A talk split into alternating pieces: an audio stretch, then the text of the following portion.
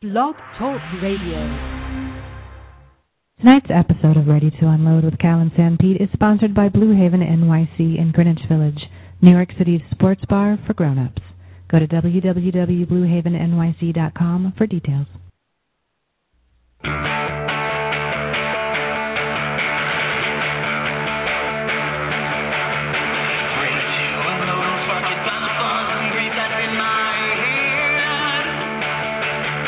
When I've eaten too much sugar, I always have these terrible notions of death. And like a cake beneath the rise, I let myself get vaporized. I choose the table of your lies, confused by the sincerity of your eyes. So tell me why, yes, why should anyone believe you? You get this down.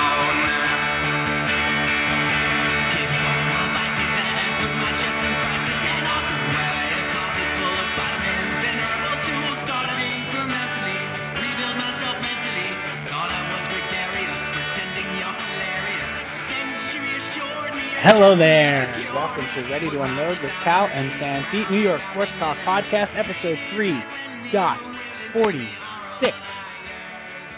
Coming to you live from Bayside, New York, Homack, New York, and Freehold, New Jersey. It's Tuesday night. It's 9.30. It's December the 11th, 2012. It's time for another episode of Ready to Unload with Cal and Sam Pete. I am one of your hosts for the podcast slash streaming live show. We're streaming live right now.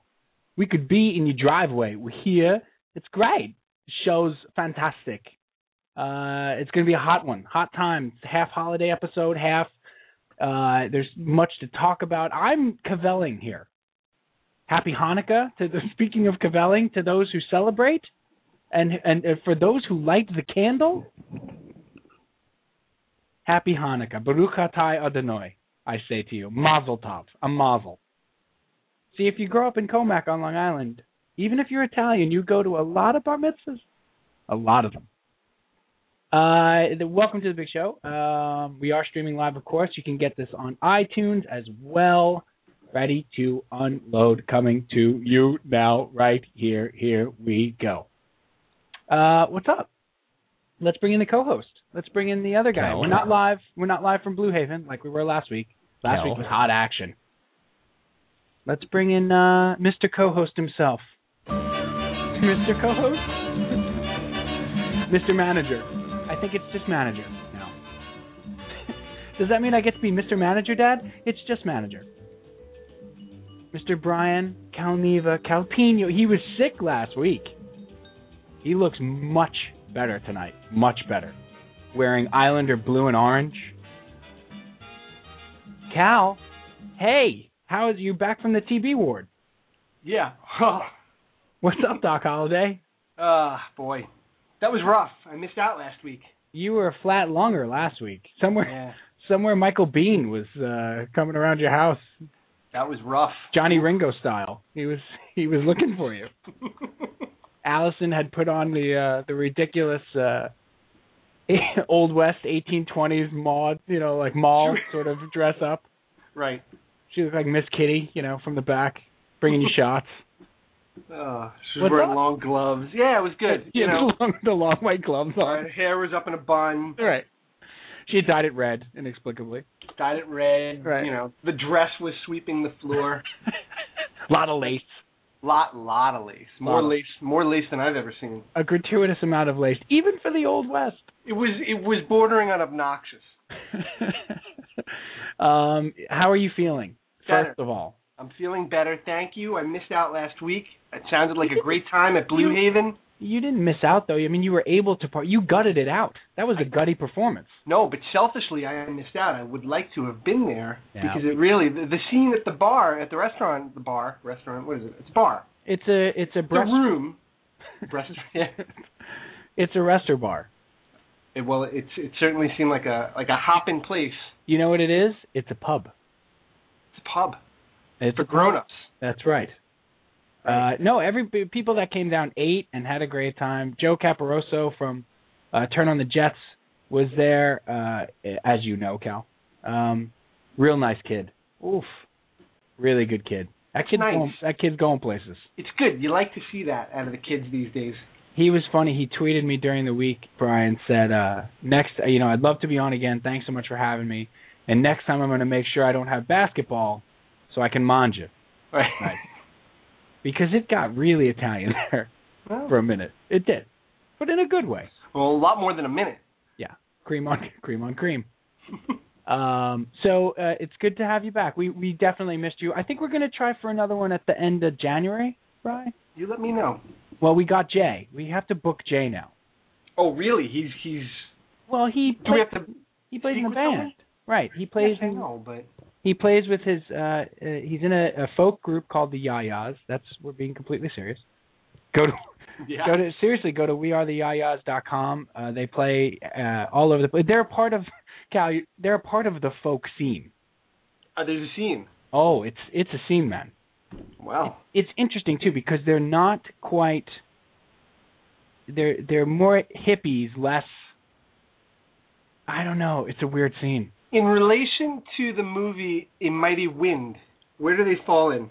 they you know he obviously loves that movie he's a huge guest fan though to begin with Oh, of course. so like we'll we'll quote you know he was an actor as well so we'll quote all those movies easily and of course spinal tap we quote n- all day nonstop Right, you know well, um but right there it is jazz odyssey hello hello janine david smell the glove is here um but he he's they're in there that's a world the whole folk we'll have to have him on seriously have him on and have him talk about the folk world I would love to. That it sounds interesting. it's they go to all the conferences like E NERFA and E SURFA, the Southeast Folk Regional Alliance, the Northeast Folk Regional. I'm like, you got a little NERFA? You working there? Or you working the E SURFA this week? then there's the Southwest Regional, the E SWERFA. Well, of course. But they they've they've they've actually played some big festivals. They're getting ready to work on a new album. It's him, uh, he and his wife and another guy. And uh, Oh, and they're wow. really they're re- no no on the albums on the album oh, oh, okay, okay. they're really, really good. It's one of those- What? Tell me more about the folk yeah, this- the folk scene's out of hand. scene. Hmm. Um, but we have to make sure Jay is available Well, we'll book him. We'll talk to his Yeah. people. We'll we'll get him. because he killed the sound. I mean, and it killed. I mean, killed in the comedic way. in a good way. Yeah, as a comedian walks off stage, he killed. He absolutely killed the sound. And It was just, it was an amazing difference. Like PJ, we're gonna bring in uh, the bishop here in a minute. PJ sent him an email saying, "Killed it." That's high praise. That's all he wanted. Yeah, he, he didn't. coming from coming from PJ. That's He did not give a rat's ass about us. no or the sports or anything. Right. He wanted to make sure. Well, he did have a burger nice. Oh yeah, Again, he had the avocado burger. he had that last time too. He he's a fan now. well, But you know who had a great time? We're gonna try to call him later. who's that? Dan, our buddy Nello. Oh Nello. Yeah, We're gonna try to call him later about the Yankees. big news today, huh? Big huge news. We're gonna we're gonna get to that. We in the in the big unload, Bry. I think we talk about the Mets and the Yankees, the R. A. Dickey angry elf situation at the Mets charity event this year, uh, today, um, and then you have the Yankees signing Kevin Youkilis. Kevin Youkilis is a Yankee. Yeah, but see. no, it- I know. We'll, we'll get to it. okay, Save it, Fink. I'll save it. I got. Uh, and then, of course, we have to talk about the Jets bringing. I hope somebody was smart enough to download the song "Coming Home." I hope somebody was smart enough to download that for me. I don't. I think you're giving us way too much credit. Way too much preparation for the A show. Mm-hmm. little bit, yeah, yeah. Never heard of it. What's uh? Hey, but before we get into all the sports, uh, what's going on over there in the Calvi household? Are the girls bouncing off the walls uh, for Santa Claus? Yeah. Oh, literally. Literally. Literally. Yeah. So, I- like, I- Emma like takes herself and takes a running leap at a wall. they just run into walls. Just you know, they sprint into walls. They bounce. They get back up. They sprint into. The, they're just they're beside themselves. They can't wait two weeks. The countdown is crazy. They're, they they wish there wasn't a countdown because it makes it worse. Like the advent calendar that they yeah, they have, of course. that makes it worse. Wesley got an advent calendar, and uh my my uh, my dad's uh, lady friend brought over an advent calendar for him because he you know he has to have one, and like we're looking at it like, wow, can we just get to the chocolate? Like, Yeah. we're not. We're for those of you who don't know what an advent calendar is. Well, you know the bishop knows what an advent calendar is. Let's bring him in. But uh, wait, I have theme music for him. I have special theme music this week. We always have theme music for him. Right, but it's special. It's this. Oh. It's this. It's Christmas time. You know, it's easy. to Bring on the bishop. When you're sitting there in your house and you're comfortable and you've got everything you've got, and those kids in Africa don't have a thing, am I bugging ya?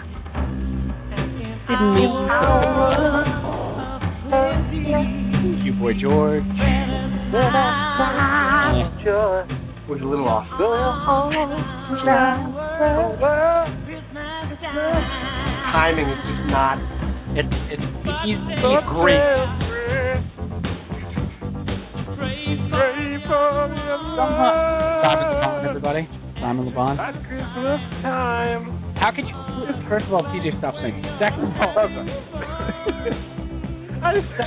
second of all, Simon LeBon makes everybody feel bad about He him. does. like immediately. It's it's it's good to be able to see how much better this song is than we are. Oh, no doubt. Even wait wait wait wait. Here comes the line though. Will Simmons line. Anytime I when I hear this in the store, it means it's Christmas.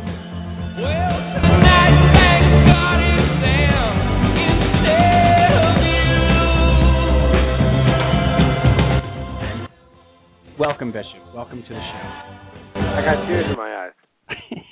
I think I think we officially have to pay every single one of those artists. royalties. every one of them. well, Paul Young's dead, isn't he? He is I not. don't That think song. Dead. That song means a lot to me. That song means a lot to me too. I remember playing that my cousin, Marianne.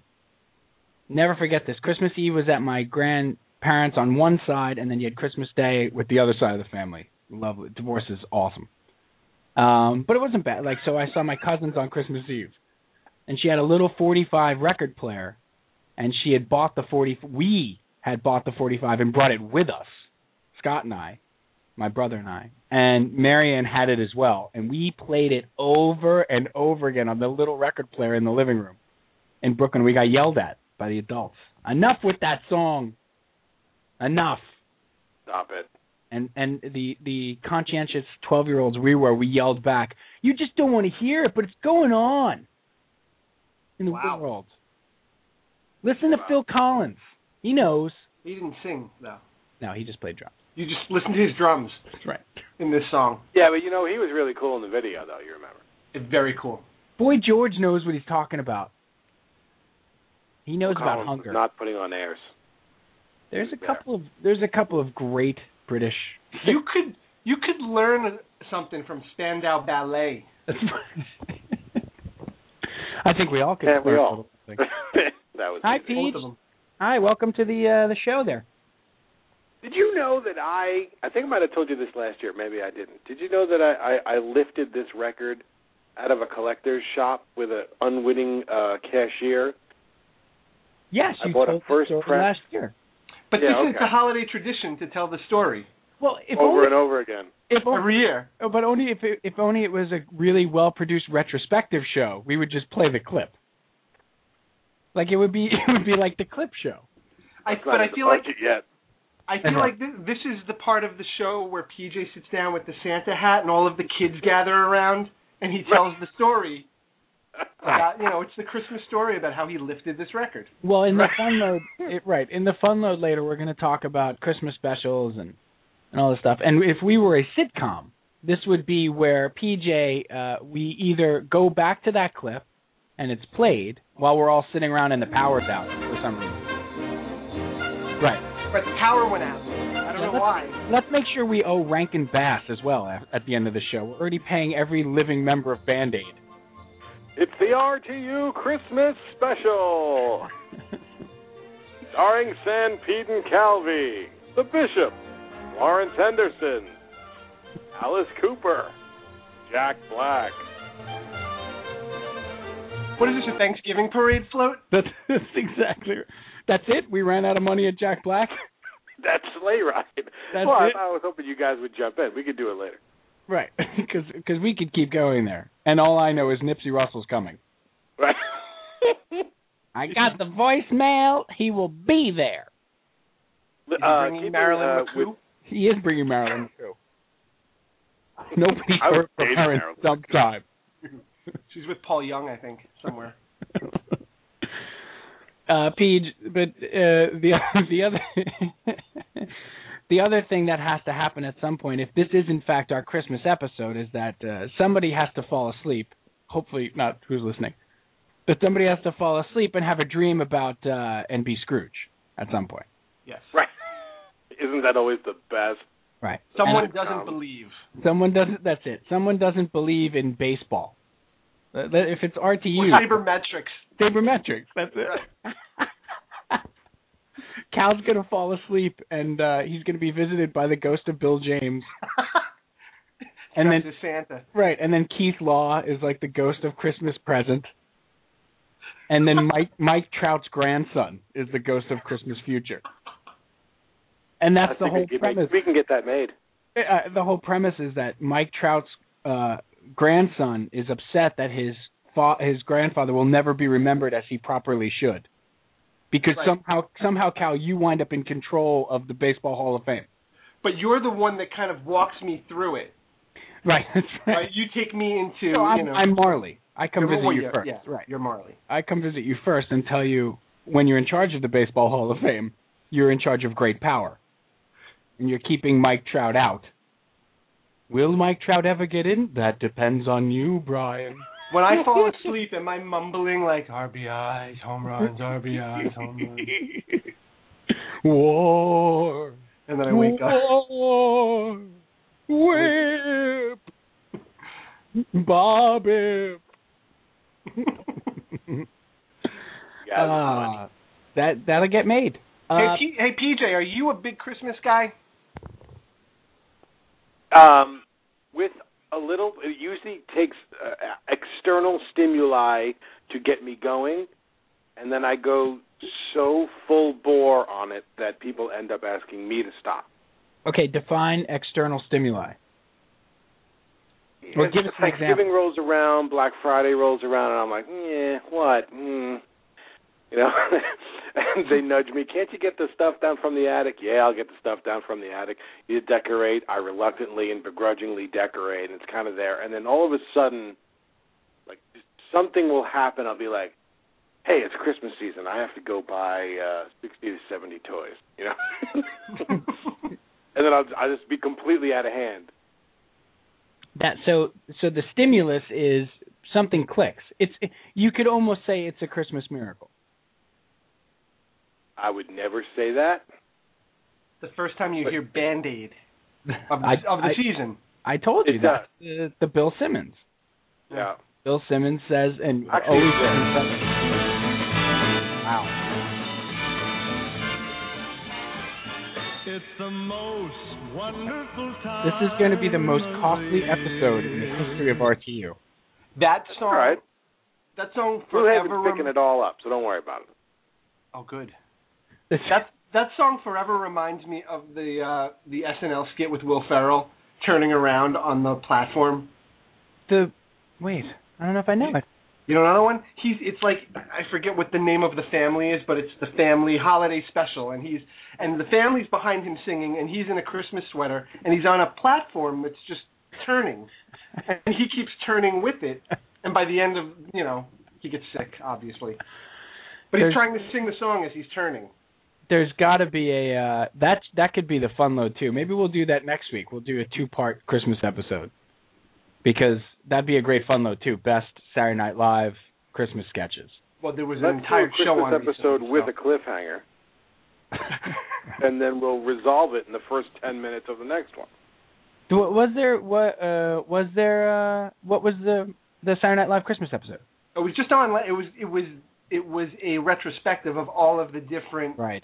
holiday uh, clips, like they did "It's a Wonderful Life," but it was um, Oh, that's a tremendous sketch. the Hanukkah one. Oh, I'm thinking of the one where they they beat the crap out of the old man. Lovitz plays the old man, no. and Yeah. of That's a course, different one. of course, Carvey's playing uh Jimmy Stewart brilliantly. Right. Yeah, he's he's nothing but a fraud because he's, he's he's not even. Well, you're not even a cripple. That's right. They start kicking the Get him, crap out boys! of him on And the they all ground. beat the crap out of him. This one was a Hanukkah one, and it was called. So you call this a wonderful life? And it was all about Hanukkah. I'm thinking of the Goulet one, the holiday, The God, yeah. Uh. the holiday Goulet album, and stuff like that. Goulet. there was speaking of Christmas specials. I I know we're gonna do sports, but d- I I would be remiss if I didn't bring this up now. But do you remember the Joe Piscopo? Uh, I think it was Joe Piscopo, maybe an Eddie Murphy, but like the Joe Piscopo Christmas special He had his own special. there was a sketch about when you've turned in your, into your dad. It was just a great. It was like a commercial, like, and it, it was Danny DeVito was on it. So you gotta Wikipedia this. Maybe I made this up. no, that's not- no, no, no. It's not. It sounds plausible. and it's uh and there's a great line like how you know you're turning into your dad and Danny DeVito like you see uh Piscopo in like a sweater like wearing like a dad sweater and he's like hey guys I got the Bob Goulet Christmas album and DeVito just turns to the cameras like slowly like he's like narrating the commercial and he turns to the camera slowly and he goes listening to Bob Goulet I have never seen it again. I don't know if it was a Christmas special or a comedy special. It might have just been a comedy special. And I I don't know anything. I've never heard of maybe, that. Maybe it was that. Was it that Joe Piscopo home video that he made with like no, seven this of the is, eight? I, I mean, this is when he is hot. This is when he's before he, you know, beefed up and ruined his career. Yeah, yeah, yeah. Well, he he had a one-hour videotape that Eddie Murphy figured heavily in, and it, I think it came out maybe the year he Left maybe it was SNL. The year that yeah, the, well, the year that Murphy left SNL. I mean, this has to be. I'm thinking this is like 85, 86. Mm. That's when he was good. And it, there was just this great sketch, like Danny DeVito is giving you That's the all vintage the, Piscopo. Right. He's giving you all the signs to look for w- if you're turning into your father. And this, Let's hey listen to guys, I got the Goulet. new Bob Goulet out. Hey, hey kids, let's listen to the new Bob Goulet album. And he does the slow turn to the camera, listening to Bob Goulet. so good. It's almost like password. Okay, the other thing we're gonna have to talk about later. We're gonna talk about sports now because it's time. Okay. But Well, the wait. other thing- wait, what? Go. I got I got I got one thing I wanted to tell you about. It might it might become an RTU Christmas tradition. Nice. Uh, you remember you remember I talked about uh, people always ask me to to pick their presents for them. Yes. Yes, yes. You have a I got very, a call. I, I liken that to uh what's that Taken. On the episode on the He's episode a, recap he's a very specific set of you- skills. You have a very specific set of skills. Holiday skills. Good luck. I got a call today from a limousine full of drunk middle-aged women. Again? And yes, and they were all talking to me through through a speakerphone, and it, it they were kind of acting like sorority sisters, like "Hi, PJ." They're all saying that at the same time. It sounds like the most annoying call ever. Yes, it was, and they were like, like being all flirty and stuff, like "How you doing?" And we know you're so smart, so like we had a question for you, like Were that they kind Southern? of thing. Maybe. Maybe Were they calling they from were Auburn? Bombed. They were bombed, and I, and I'm telling you this because I only knew one person in the limousine. There were six other women there that I didn't know. Oh, So that person clearly was the one with your number. Yes, yes. They're just calling me in the middle of the day. They're drunk. I'm up. I'm doing stuff, and they wanted me to help them pick a banjo over the phone. if I'm lying, I'm dying. That's I want to magnificent. get my want to get my husband a banjo, and but he doesn't play. right. First of So all, just this so you sounds know- like a, this sounds like a swell idea. so this is still happening. And uh, oh, and they called me back 15 minutes later after we settled the banjo one of the other women, I guess, got the nerve up to call me back, and I had to pick uh, a drum set for her son. Who doesn't play? So you he also. plays. That was not. he does play. Oh, okay. He's, Oh, okay. Yeah, he's in, he's in a band in college. I have a very special set of skills. Apparently, I do. Oh my goodness! Did you find a, uh magnificent banjo for this person?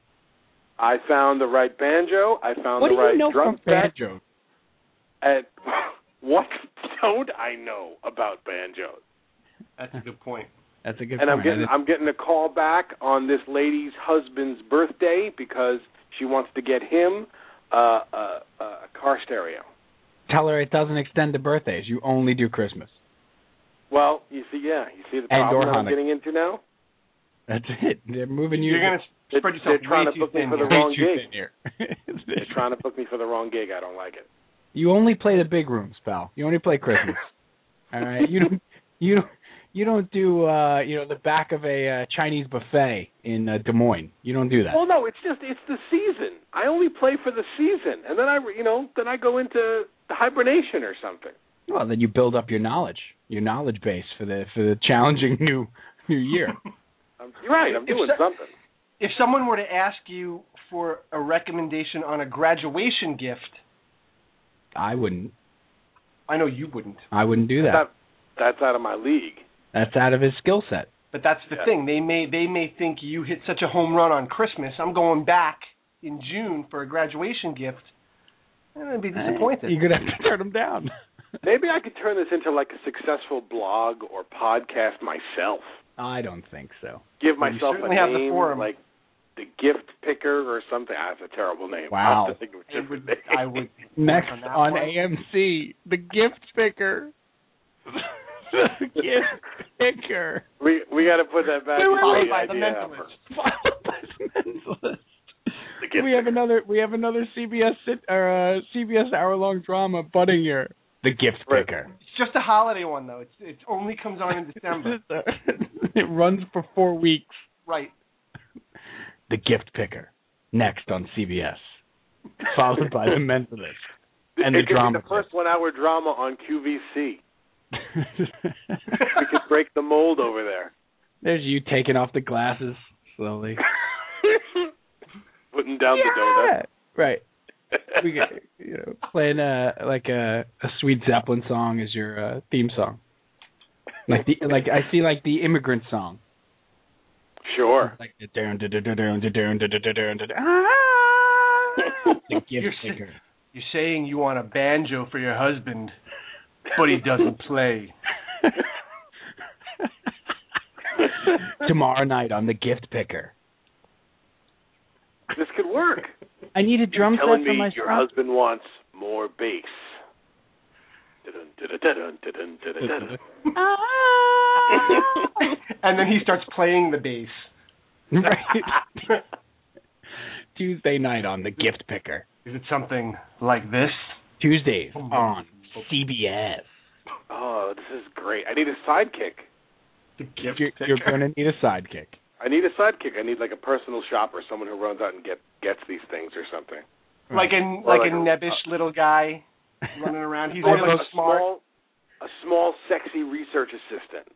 Well, no, no, that's two different people now. We're going to definitely have the small, sexy research assistant, but we also He's back like, in the lab though. Right. We also need like the David Paymer sort of, you know, the the nebbishy. You're gonna get yourself in trouble picking out that banjo. Like Peter McNichol. The Peter Peter McNichol we could get maybe. He's not doing enough. The guys from Amazon.com are always out to get me because they have their recommendation lists, and I always go against it. see, I think you need a banjo, and I think you want to ask me about it. We're gonna I think your have husband- Caruso doing that. I think that's I, it's definitely got to be Caruso. I think you run out of gift ideas for your husband, and I think you're thinking about a banjo. guess what? You came to but the he right. doesn't play. Doesn't matter if he doesn't play. Doesn't matter if he doesn't. Wait, you just went Dark Knight there. You just went. Gotham's only Dark Knight. So you're saying he needs a banjo? Uh, okay, let's talk about sports. Enough with this uh, non Okay, we got to work that non- up though. I'll tie this something non up on that. tomfoolery. This tom this tomfooler non. I think you Uh, might be onto something, PJ. I think we definitely are onto something. as long, Thank As long as it's followed by the mentalist, we cannot lose. you. I love that And- show. And Can then we- all new, the Consolidator. Remember the consolidator? That was good. Followed by the dramatist. Plays plays need to be rewritten. One man can do it. the, the the dramaturg. The dramaturgist. CBS is not going to air news anymore. It's just going to be hour-long shows, one right after another. right. You know. All the ist. Right. The ist ist. Okay, let's do a little uh let's do a little promo style. Hey Cal. Before we get to the big unload at ten PM. Ten PM. Half hour. Feels like we we missed each other last week though. well, you know, we just started. Exactly. We got a long way to go. Settle in, folks. It's gonna be a bumpy one. I ho- hope you got a comfy chair. Uh let's uh we're about to do the fun load, but we should we we would be remiss if we didn't mention that this episode, episode three dot forty six is brought to you by Blue Haven Sports Bar, Sports Pub, a pub, Cal, uh, in New York City. BlueHavenNYC.com. It is a great place to watch all the games. We were there last week live, and uh, we had a great time. They took great care of us again. Thank you very much. We're going to be back there in January. Uh, they proudly now sponsor the show. Some some bars, like sports bars, are sponsoring uh, softball teams, Cal. They sponsor a podcast, a sports podcast. They're in it. It's unique. They're in it. They're in the game, pal. You know what I mean? They're- They're in the game. We could turn this into a mammoth.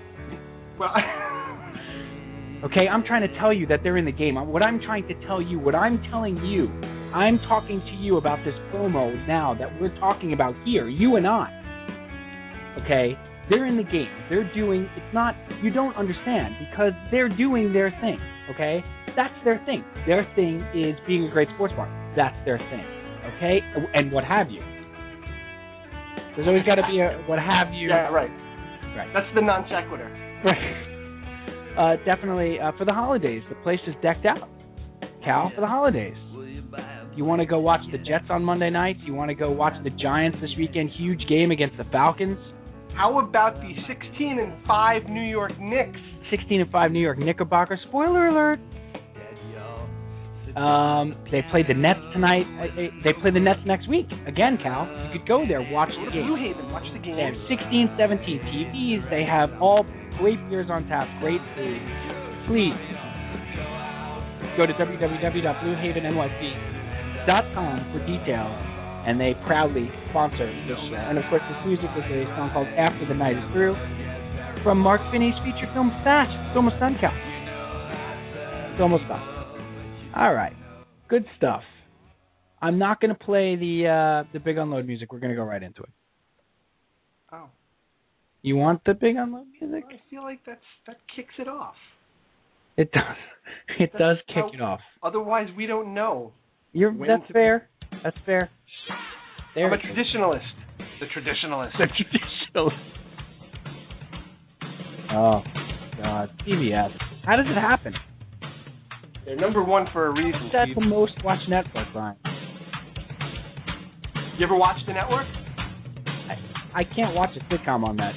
No, I can't. Well, no, not the sitcom, but the the, the procedurals, if you will, the Yeah, dramas. The person of interest, They're very good. The Good Wife. Is The Good Wife on that? The Good Wife is on there. They all all of the CSIs. Oh, the CSI. Anyone you want to bring in, Right. they're very good. Numbers. I can't keep it. Numbers. Is that Alfred Molina? That's the, the David Crumbles and Rob Riggle. Morrow. Oh, Rob Morrow. That's right. Riggle. Rob Morrow from another show that I never really got, and PJ will yell at me about with an exposure. No. Never got. I'll Big get, unload. let's big unload it. Wow. Let's talk sports. You know why? we purport to be a sports talk show. you went very Tommy Boy there. You went very Chris Farley. I did. I took a deep breath when I said that. okay. R.A. Dickey, Rye. Can we yeah. just can we just get out LOL Mets? Can we just do that? Only the Mets. No, let's let's uh, seriously let's break this down. I've been wanting to talk to you about Oh, this today Oh. I'm, I'm dead serious about this. all day. So let's set the scene, okay? The Mets leave the winter meetings, um, having not made any trades, um, not done anything really splashy, except spend 138 million dollars to lock up their franchise player for the rest of his career in David Wright. Okay, so that's so basically Sandy Alderson left the winter meetings with David Wright locked up. Good. Well, that's good. It's it's not just good; it's magnificent. It's the best case scenario. it's great for two reasons. One, Brian, I don't know if we we really didn't get into right signing, No, we did not.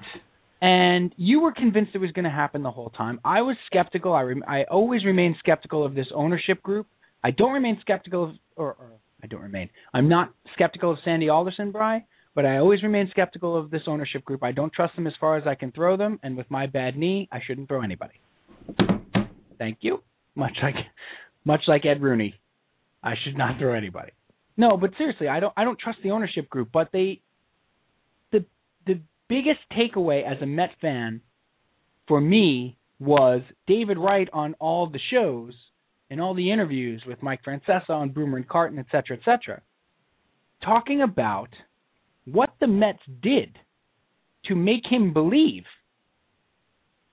that he should sign here for the next eight years. And look, he was going to get paid no matter where he went. Okay, so that the issue for David Wright, uh, like when you listen to David Wright say, I sat down with Sandy Alderson and talked about every minor league player. You know, it's weird. I don't know if. Has that ever happened? Well, that's what I was going to say. I don't know if it happens more than than we know. It's certain. See, the Mets have never m- made this signing. The last time they made a signing like this was was Sant- Yohan Santana, which was what six years, five years ago, six Five years, ago. and they didn't have to then. and they didn't have to then. Um, and back when Piazza signed his long contract, it, it was a different time. People, Twitter didn't exist. The, Right. the media didn't exist. players and- weren't l- looking at things like that. So I don't know if this is something that happens routinely now. Like I don't know if Zach Greinke sat down with the I- Dodgers. I, I don't think so. don't know. But he doesn't have to, Brian. in that scenario. He doesn't have to with the Dodgers. It's clear that they're spending money like drunken sailors on leave. You know, they're, they're out of their mind spending money. You know, they're, they so it's clear to Zach Greinke that they're trying to spend and win. I think the situation with the Mets is so unique, eh, coming off the Madoff situation, the fact that the owners are basically been running the team on austerity, and he's been here through it that it was a unique situation where they had to pitch him To stay, to stay, and also credit to David Wright for it's like saying- he, yeah, it's like, like, he like did sitting his due down and- diligence. exactly, exactly. It's not like I just you know And he put didn't the rely contract on- in front of me. He didn't rely on Scott Boris to do it. Right, he did it himself. He sat down with Sandy Alderson by himself and said they played a round of golf. They had I love when Wright says this. By the way, he said this in every interview. That a late lunch, early dinner. Like why, David? Why is that so important? You keep telling us that. He was very specific when he was talking about the details of the negotiations. Yeah. Like going out for a beer with Jeff Wilpon. Like they Right. went to a big fan they wanted to go to like a fancy dinner when they were down in Miami the last series of the year. It was just him and Jeff Wilpon. They were going out to eat. No representation there. Right. And all the fancy places were closed and they found like a beer and burger joint. And they sat down and talked it out. So credit you know give give give the Mets credit for once. give them a well You know, we kill them, and rightfully so. They deserve they deserve the criticism most of the time. But then there's also you know there's also the whole piling on aspect of it, which everybody loves to do, and we'll get to that in a little bit. But give the Mets credit for doing the right thing here, and and and recognizing how important it was to lock this guy up. Yes. And also getting him you know, you, you want to say David Wright should get credit for taking a deal that doesn't make him a financial burden at the beginning of the contract when the Mets are still coming out of a terrible financial situation, and at the end of the contract when, as he said, I don't want to be a burden my last few years. Like I don't want to be. And and He's still going to make fifteen million dollars. well, Brad, that's what I was going to say. Like give him credit to a point, right. and then say, yeah, but he's still making fifty million dollars and one hundred and thirty-eight million for the contract. But the the front end stuff wasn't as important to me as the back end stuff, and I'll tell you why. Lessening his his uh, hit, as you as it were, for the last three years.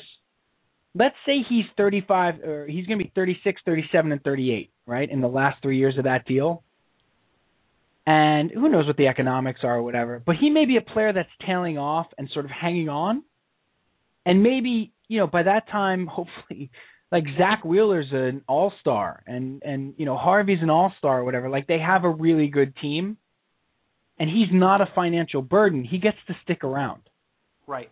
and maybe he gets that championship when he's 37. Hopefully, it's the second one. But maybe he gets like a, a you know a, a championship at 38 that he didn't think he would get because he's not a financial liability at that at that state. Like Well, I but think that's a really interesting approach. Well, the but but the flip side of that is that being a financial burden almost makes him more likely to stick around, like a Santana, and like Jason Bay last year, because you can't get rid of a guy that's making twenty million dollars a year. Like look at A Rod. No, but I mean it, it's not like he's going to be making four million dollars a year in those. No, years. no, no. But my my point is he will have a palatable contract at that point where it's easier to either shop him or buy him out because it's not as much money. Absolutely, this is all requisite on him being a remotely productive player. Right. I'm saying if he's if he's a 275, you know, 15, 20 home run guy, and he's playing good defense, and maybe they've moved him over to first base by that point. Who knows? Like I I just think it maybe means he can hang around a bit longer with what might be a real good ball club. It's a good point. But anyway, yes, credit to the Mets and credit to David Wright. Now, the reason, Bry, that's the biggest takeaway for me is because in Metland, there's th- been this hue and cry for weeks on end. First of all, it's December 11th, by the way. December 11th. The season is over four months away. Okay, so they're not required to put the team out there tomorrow. oh, but they are. Right. But uh, taking that uh, t- uh, taking that aside, okay. Clearly, they laid out some sort of plan for David Wright that he liked. Right. So the hue and cry has been, "What's Sandy Alderson's plan? He has no plan. Where's the plan?" Well, first of all, why does he have to spell it out for you? I kind of like that my general manager doesn't come out and tell me what he's going to do. I shouldn't know those things. And whatever his plan is, Bry, must have been good enough for David Wright. He must have been convinced of two things, Bry he must have convinced that must have been convinced that the Wilpons are going to be able to hold on to the team. Right? Like Jeff Wilpon had to convince him that either they're going to be able to hold on to the team or they're going to sell it in two years. But there, there had to be some sort of uh, uh, assurance. Like I would not be surprised if David Wright was shown the financials for the team. I I I believe he might have been. Right. So that's one thing that you take. No, I don't like that fact because I want the Wilpons to sell and always will. I mean, it's And pretty it's pretty clear they're not going anywhere. They're not going anywhere. He Jeff said it as if to as if to troll us all when they, during the David Wright press conference. Yeah, just like I said, we're not going anywhere. I mean, you don't have to be a jerk about it. I don't think he knows any other way No, he's a jerk. but just He's to a- yeah, I and I, I don't mean that like he's maybe maybe he's a great family man. Maybe he's I don't know all those things. I don't know him as a person. but the perception of Jeff Wilpon is that he's just a smug, Yeah, he comes off as Entitled. just a jerk. a jerk. like if you saw like if you met him in a bar one night and you were you know bsing with him or something in a restaurant or you like at that couple's night and like oh the Wilpons are gonna be there yeah Jeff and whatever his wife's name is. and and you wound up talking to him a little bit you'd be like you know, that he's not probably not a bad person. That guy's just a jerk. Right. Just And a he, jerk. and he probably means well, but he can't get his, get out of his own He way. can't get out of his own way. Right. So, and then the other thing to, to take away is clearly Sandy Alderson has some plan that's palatable to David Wright. So, you know, enough. Let's. I want to. I want to talk about R. A. Dickey. Well, now now we can. But do you No. agree with me though? You know? No, no, I'm saying, do you agree with me about Wright though? Like, are is that not the takeaway? I as as as a Met fan, I agree with you that the fact that David Wright committed to the next eight years of his career here with the Mets, and he's not a stupid guy, and by all accounts, he did as much due diligence as I've ever seen a free agent do. The fact that he committed his next eight years here should give Met fans a little bit of a comfort level that maybe they know what they're doing. Maybe they do have a plan. I agree with you. Yes. I, I, I I think this should have been a much bigger deal. Like I think this should have been taught because of the because of the unique circumstances of the negotiation and the fact that the Mets have been on austerity and have been uh, have the Madoff scandal are said to you know the public perception of the Mets is they're broke and they were and they probably still remain so and will remain so until they get that 54 million in TV money and and they have this come off the books and that come off the books that it it was necessary for David Wright to be pitched on the future of this team, and we heard about it. You never hear about it in other situations. Right. Maybe it goes on. We don't hear about it. You know, you hear about it like in hockey. You know, like we've heard about it a ton with the Islanders. But i this was unique.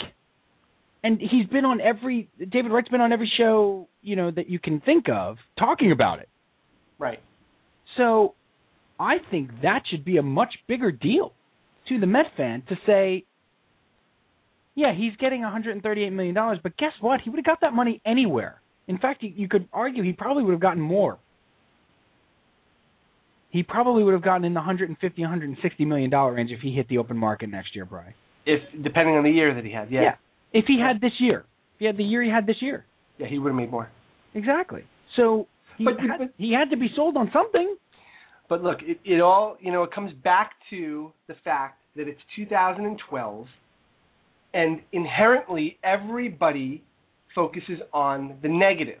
Yeah. And the David Wright thing was a positive story for about a day, and ev- and and very quickly it was pushed aside for this new story with R.A. Dickey and the developing acrimony in the negotiations between Dickey and the Mets. all right, Re- real, hear it. real, or manufactured. Right? Yep.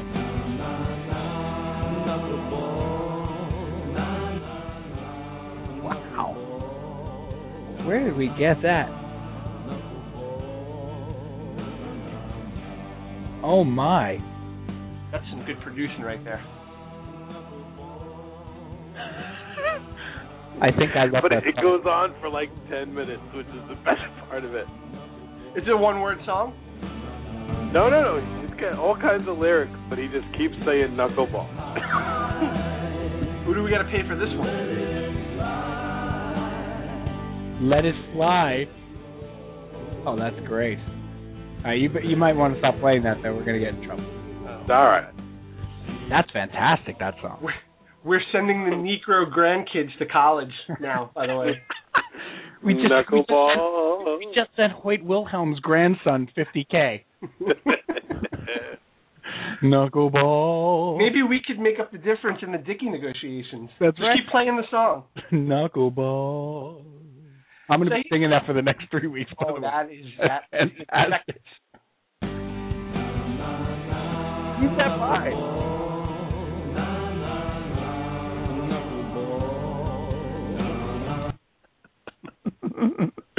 so much passion for the knuckleball. Boy. Sounds like that song takes as long to come to a conclusion as it does for a knuckleball to reach the plate. That's it sounds like that could go on for a while and flutter all over the place. Knuckleball. That song obviously used i- in a knuckleball montage. Has to be, right? It's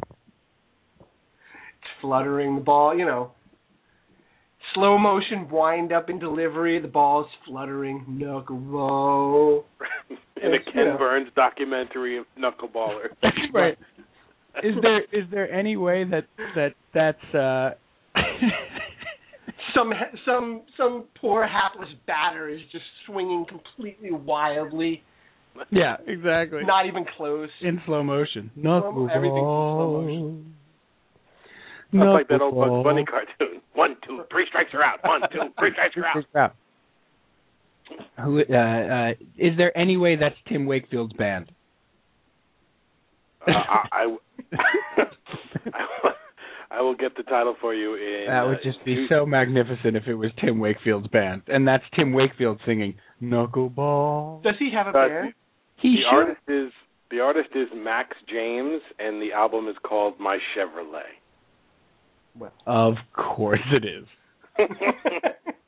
Max, if you're out there, great work, man.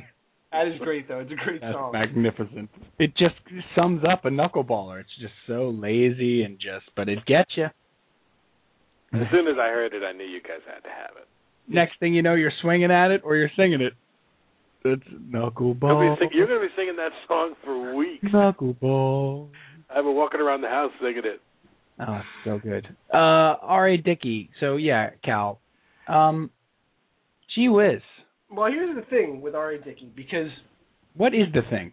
apparently, what we find out today is that last week at the winter meetings in Nashville, in R.A. Dickey's hometown, Town. uh, they didn't they Nuts didn't bother negotiating with him. Right. You know, he came he came specifically to the meetings to negotiate. And the Mets didn't bother negotiating with him, and then they threw out a lowball offer to him. Lowballed him. So a Cy Young Award winner, they lowballed him. Yes. So now today it comes out that the Mets have increased their offer. Can we Yeah. can we just address the lowballing? Well, here's where here's how I'm going to address it. Oh, okay, good. The offer that they increased it to. So all right, Dick, he's making five million dollars this year. They picked up. He's his under option. contract, He's under contract. They picked up his option. not a free agent. They offered him two ye- the next two years at twenty million dollars, so ten million dollars a year for the next two years, a total of three years, twenty five million dollars. Okay, that's a that's that's a good offer. It's a good offer. I think I think it's a little undervalued. It's certainly not lowballing him, but it's a good offer. Now, here's the deal. At the same time the Mets are negotiating with R.A. Dickey, they are exploring the possibility of trading R.A. Dickey. Because trading a pitcher of his magnitude right now, when his value is pretty high, At might its apex, you might even say. it might even be at its apex. I would say that. I would say I just did. We both did. Yes. If you trade him now, you might be able to fill multiple needs, and the Mets have multiple openings on this team. You know, if you are a baseball player and you have a resume, send it to the Mets because there are You some play- open And you play a corner outfield position. there are some open positions on this team. Correct. So why would the Mets now now let's let's let's tie this all back up into a nice little Christmas package. Going back to Sandy Alderson. He's a smart man. We like the fact that he keeps things close to his vest. Why would Sandy Alderson throw his best offer out to R.A. Dickey right now when at the same time he's looking into maybe trading R.A. Dickey? So now he's going to throw the best offer at Dickey what if Dickey accepts? Well, then that's it. He's not. Trade talks are done. That's it. Can't move him. What, I mean, it, it's it's kind of logical when you think about it. It's what you just laid out. It is absolutely staggering for people who cover this team to not understand this. To not understand this. Because and to take it to take it a step further, you know, Panic at the Disco in Metland. To take it a step further, because Met fans are almost as bad as Jet fans, although Jet fan on Jet fan crime is at an all time high. Mets fans are saying, I guess this operation can't do two things at once. Well, no. That's what they're doing. That's why they can't make him their best offer. They're trying to do two things at once. And as I wrote to, I tweeted to, uh, I think it was uh, Medina. What does Medina, Randy Medina do? Cal, which website is he? Oh, he's the one, uh, Oh. the apple. He's re- right, the Apple. And The, uh, you know, humorous Mets news site. Right. It's supposed to be like the onion for, for Right. Matt's right. Um and and you know whatever everybody's doing their thing everybody's having a good time Met bloggers and stuff like that, but to be as critical as he was being today, you know it's really discouraging for the Mets to lowball um, uh, R.A. Dickey and then ask for two of the best prospects in return in a trade doesn't make any sense. And I just wrote to him, um, are the negotiations over? Are they over? Well, it's like last week. Was it? Was it last And he wrote week? back. He wrote back. No. Can It was, can we move on then? it was two weeks ago on this very show That's right. that we talked about our little friend Ken Rosenthal Right. and how you know the negotiations with David Wright took a, a really negative turn. What was the headline, Bry? The headline was Mets make Wright an offer they know he's going to refuse. Right, they're really running a risk of Right. of, of running him out of town. And, and he's not gonna- Meanwhile, it's a negotiation. How many times do I have to quote Costanza on this show? It's a negotiation. But the fact that the, the point that you brought up is so pertinent and so right on the nose and right in front of these guys' faces. It's staggering to me. Well, it's not. It, it shouldn't. It shouldn't stagger you, because they know it. They know this very well. But the agenda is well, we got to spin it negatively. We have to now build. The, we have to build the conflict in these negotiations because Right. it's a better story. It sells papers Okay, so now the and, next thing, generates, and generates hits. I The mean, it's, next- un- it's unbelievable because you, you you're spot on. the next thing that happens though, today, is the Met holiday party. Yes. Well, this is this is where the the story comes. This is where the story becomes LOL Mets. well this but this is this is what I want to touch on because the Met holiday party and John Franco is playing Santa Claus and then R.A. Dickey and Ike Davis are the elves. And they've Wow. invited R.A. Dickey to do this. Right, and he accepted. And this is a Met tradition. This is a huge Met tradition. Not the first time that this happened. So And so not now, the first time there's been controversy around it. so And- R.A. so R.A. Dickey is now playing the role of an elf right. at the uh, at the Met holiday party. By the way, did you see Ruben's tweet? That they weren't really elves; they were just wearing jerseys, and, I mean, seriously? and it was a serious tweet too. Yeah. His he tweeted so R.A. Dickey and Ike Davis are supposed to be elves or Santa's helpers. They're elves. They're they're at a charity event. It's a Christmas charity event where John Franco is dressed up as Santa Claus and Ike Davis and R.A. Dickey are elves, quote unquote, giving out gifts. And and Adam Rubin legitimately tweets, by the way, uh, they're not really dressed up as elves. They're in street clothes and jerseys. So, you know, that was a misnomer on the press release or whatever. Are you kidding? Are Uh, you kidding? He wasn't kidding. That's the I mean, sad part. It's all over a charity event.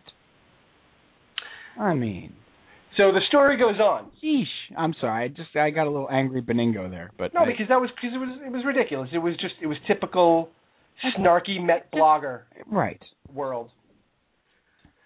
So the story what, goes on. What happened next is bizarre, though. It is. So now the media has descended upon R.A. Dickey at this charity event, and they want to know his thoughts on the Mets' recent offer And the negotiations. and the negotiations. And then R.A. Dickey, he he says he's a little discouraged by the pace of the negotiations. He would have hoped that things were done by now. little disappointed by the offer. he's disappointed by the offer. He knows that it's he knows that it's business and it's not personal, but when you're in the middle of the negotiation, it's hard not to take it personally. He said and and, and everything that he said was fair. Uh, yeah. He was he was a, he was a little whiny. I don't like that he was doing that at the holiday party myself. I don't But like this, it. But that, see, you did you walked right into the trap. This is what I wanted to say. You fell it's for a it. trap. you trap fell, game. you fell for it because It's a trap. all of the Met writers are there. What are the Met writers doing? They are asking R.A. Dickey. They were setting him up. Right. They but, were of, s- but of course they're going to do that, Bry. I have a problem with R.A. Dickey saying, I'm at a charity event. I'm not going to talk about it. He could have said that. That's right. But That's all I meant. That's all I meant with I I have a No. problem with Dickey airing that at a charity event. and and you know what?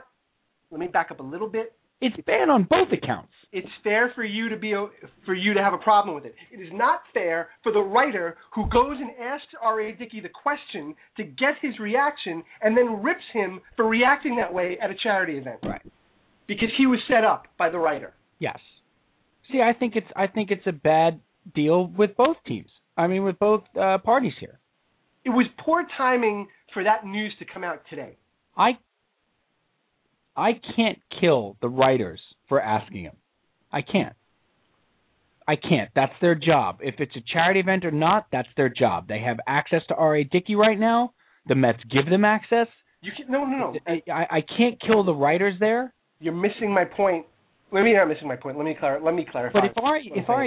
But if, if but if the first words out of R.A. Dickey's mouth were, "Listen, guys, I'm not going to talk about it," do you think they would have stopped asking him? of course not. But I can't kill them for asking him in the first place. I can kill R.A. Dickey, not kill R.A. Dickey. I think it's a bad job by R.A. Dickey not to say, look, guys, I'm not going to talk about the contract. I understand you got to ask. We can talk about it another time. I'll make myself available next week, whatever. That's fair. But it's a charity event. We're here for the kids. I, I'm I'm an elf for goodness sake. I'm Bilbo Baggins here. Let's just move on. I I just I have a problem with the fact that so, that a writer who asked him the question Right. is now going to kill him for airing his grievances Yeah. at a holiday party. Yeah, there's there, there, Back off. Just report the story. Exactly. And the biggest the biggest problem here is that the Mets and then of course they got killed all day the Mets for see it's unbelievable how you know, fellow Met fans make us somehow on the side of management. In some cases they do. They they do because it's a negotiation. There's no way that this is over. There's no way that they're, that's their last offer to R.A. Dickey. So to to to say that the Mets handle everything so badly and so look, their one error today was asking R.A. Dickey to do this. Should have got a different guy. I see. I don't. I don't think that that was. I think the error was the news about the contract, the new contract offer coming out today. Because But it was, I don't think they leaked that. I, they probably didn't leak it. Somebody had to get out. That's what I'm saying. Like they can't control that. R.A. Dickey was scheduled to do this like two weeks ago. Right. Like you, you, you have to be smarter, and you have to know your media. That they're not going to leave him alone about this, even at a charity event. And you put a different guy there. Give, give me Ruben Tejada. You know, give me a guy you know is going to be with the Mets next year. Oh, David Wright. Uh, they, well, he's been doing a ton of charity stuff. He was Yeah. actually down in Sandy Hook, I think, today with uh for Sandy relief, or uh, or Breezy Point, I think, or something like that. But he was he was doing Sandy. He was on Boomer Carton this He's- morning, yeah, he has been. He has been everywhere. and he's been everywhere.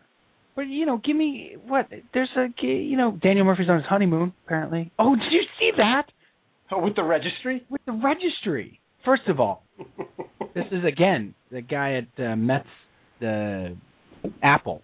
Randy Medina. Yeah. Have you? Oh, I stumbled across Daniel Murphy's registry, wedding registry. No, you didn't. You looked for it. Please don't tell me you stumbled across. That was how he tweeted it. I stumbled across Daniel Murphy's wedding registry. No, you didn't.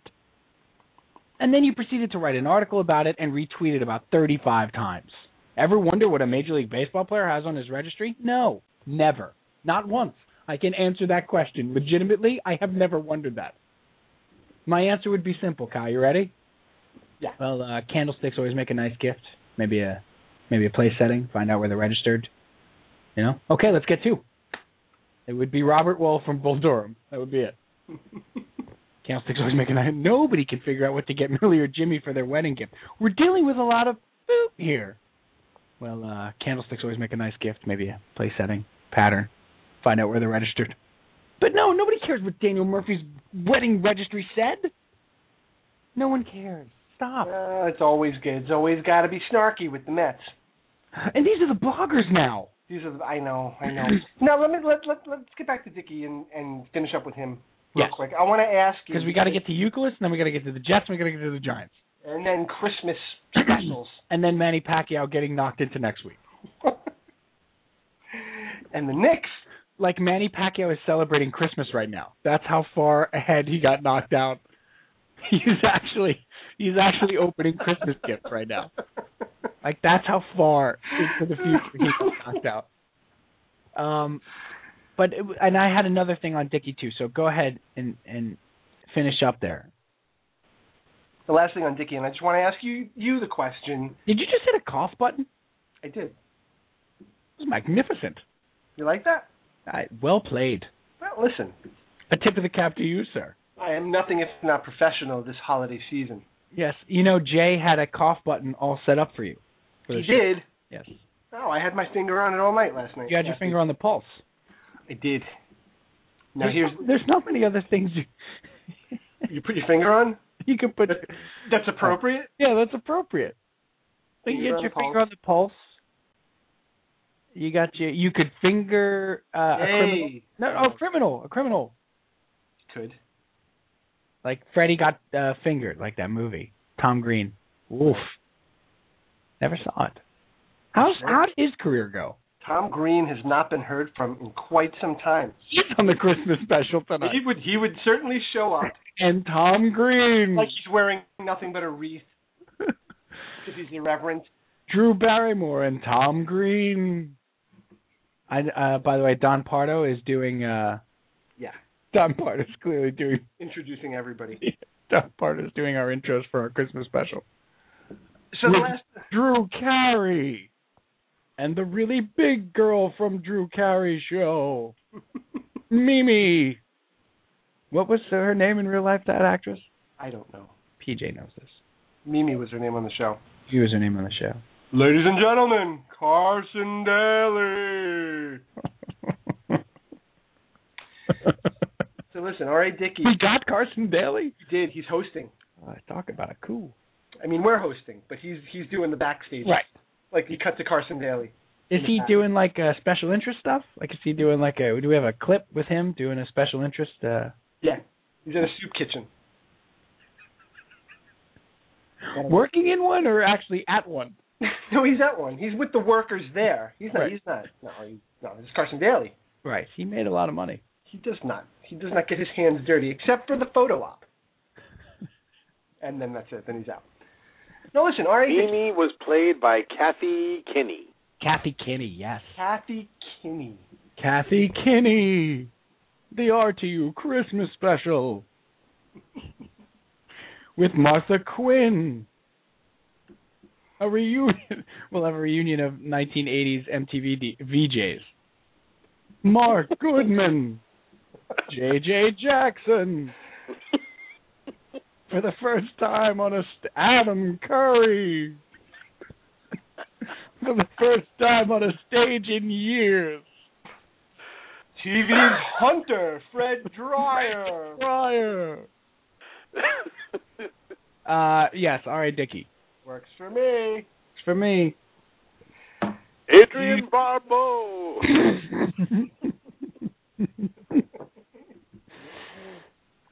this is going to be the greatest Christmas special in the history of the world. It's long. Together. It's going to run late. Uh, Going over. It's like the Jerry Lewis telethon all of just a like sudden. a telethon. Like we're raising money now all of a sudden. What do you got? Finish up for me. Do you think now everybody wants to know Pick Oh, if me up for me. if every everybody wants to know if the uh the change in the in the tone of the negotiations means it's more likely that Dickey's not going to be here next year because that was that was that was the punchline of this whole thing was that if they don't extend him he's not coming he, I'm not coming back which he didn't say He sort of said. he alluded to it but he didn't he didn't say I'm out of here you know He said it would be hard to play out the option year, not have an extension, and come back. That would be hard to see. you know what would be hard is if all of a sudden his knuckleball doesn't work the way it's supposed to and then all of this leverage that he thinks he has is uh Look, I it's very difficult. My point is, it's very difficult for a knuckleballer at the age of 38 to leave 20 million dollars on the table. exactly twenty five, Tw- Well, he's got the five. but I'm but it's twenty five million over the next three years. He, he, he's. I I think I think this is much ado about nothing. I think this is all going to work out. I think they're going to wind up trading him. So do I. Is that, I mean, is I that- think that's I think that's look. I think that's what they want to do. Yeah, Bry, to me, you hit the nail on the head. They're trying to trade him. If if they if the Royals would have accepted him and like a prospect and didn't want Neeson Wheeler, uh, we'd have Will Myers right now. You know. You know, but they they wanted Neeson Wheeler. Now, I'm not making that trade, but do you do you trade him for Alt in Texas? I And make he- that trade. I need more than Olt. No, I- Alt end I need more than Olt. They were talking about Olt and the center fielder out there. and the center fielder. Yeah, give me Alt end. Cuban. I'll I'll put Alt in right and I'll put that kid in center. The problem is that Olt is not an outfielder. He played outfield last year, though. Did he? Yes, because he was blocked by Adrian Beltre and the 19 first baseman that the By Adrian Barbeau. Adrian Barbeau. Adrian Barbeau. He was blocked by Beltre at third, and by um, uh, who they have at first base. Uh, last year they had Michael Young at first base. Right, they moved Michael Young around, but he played a little first base. But he played some outfield last year. Okay. Do you trade him to Toronto for Anthony Goes and JP Aaron Sebia? No. Oh, by himself, For Dickey? or do I have to go end in that trade? no, it's Dickey for those two guys. I do in a heartbeat. You would. Absolutely. Or I trade him for D'Arnaud straight up. I see. I, w- I would too. I don't know if the if the Blue Jays would. No, do I don't that. think the Blue Jays would do that either. The I- look, the point is, uh, with the holes that they have and the money coming off the books for 2014, and the one place of strength that they have is pitching. Right. This is the, he's you deal him. But now if the Mets are not going to get what they want for him, Well, this is the other thing that they're getting killed for, Brian, that I don't understand. if listen, if the Mets are not going to get what they want for him, and they and they don't feel that they're going to get the value that they need to get in a trade for R.A. Dickey, they will bump the offer up to Dickey and sign him to an Exactly. extension. Exactly. Why is this difficult to understand? It's not take it or leave it. Why is every every negotiation is you know final offer? with the Mets. The first the first offer that the Mets make is the last offer because they're broke. Always deal or no deal. How is that right? How is that possible? That's why I said to this guy at, at the Apple that w- are the negotiations over? Was that the final offer? No. Well, then how could how could the Mets be saying what but they they made him an offer while they're trying to trade him? You don't get it. I don't get it. And and you know what? I am in. Fa- they have too many holes to fill, Brian. I'm in favor of them trading him.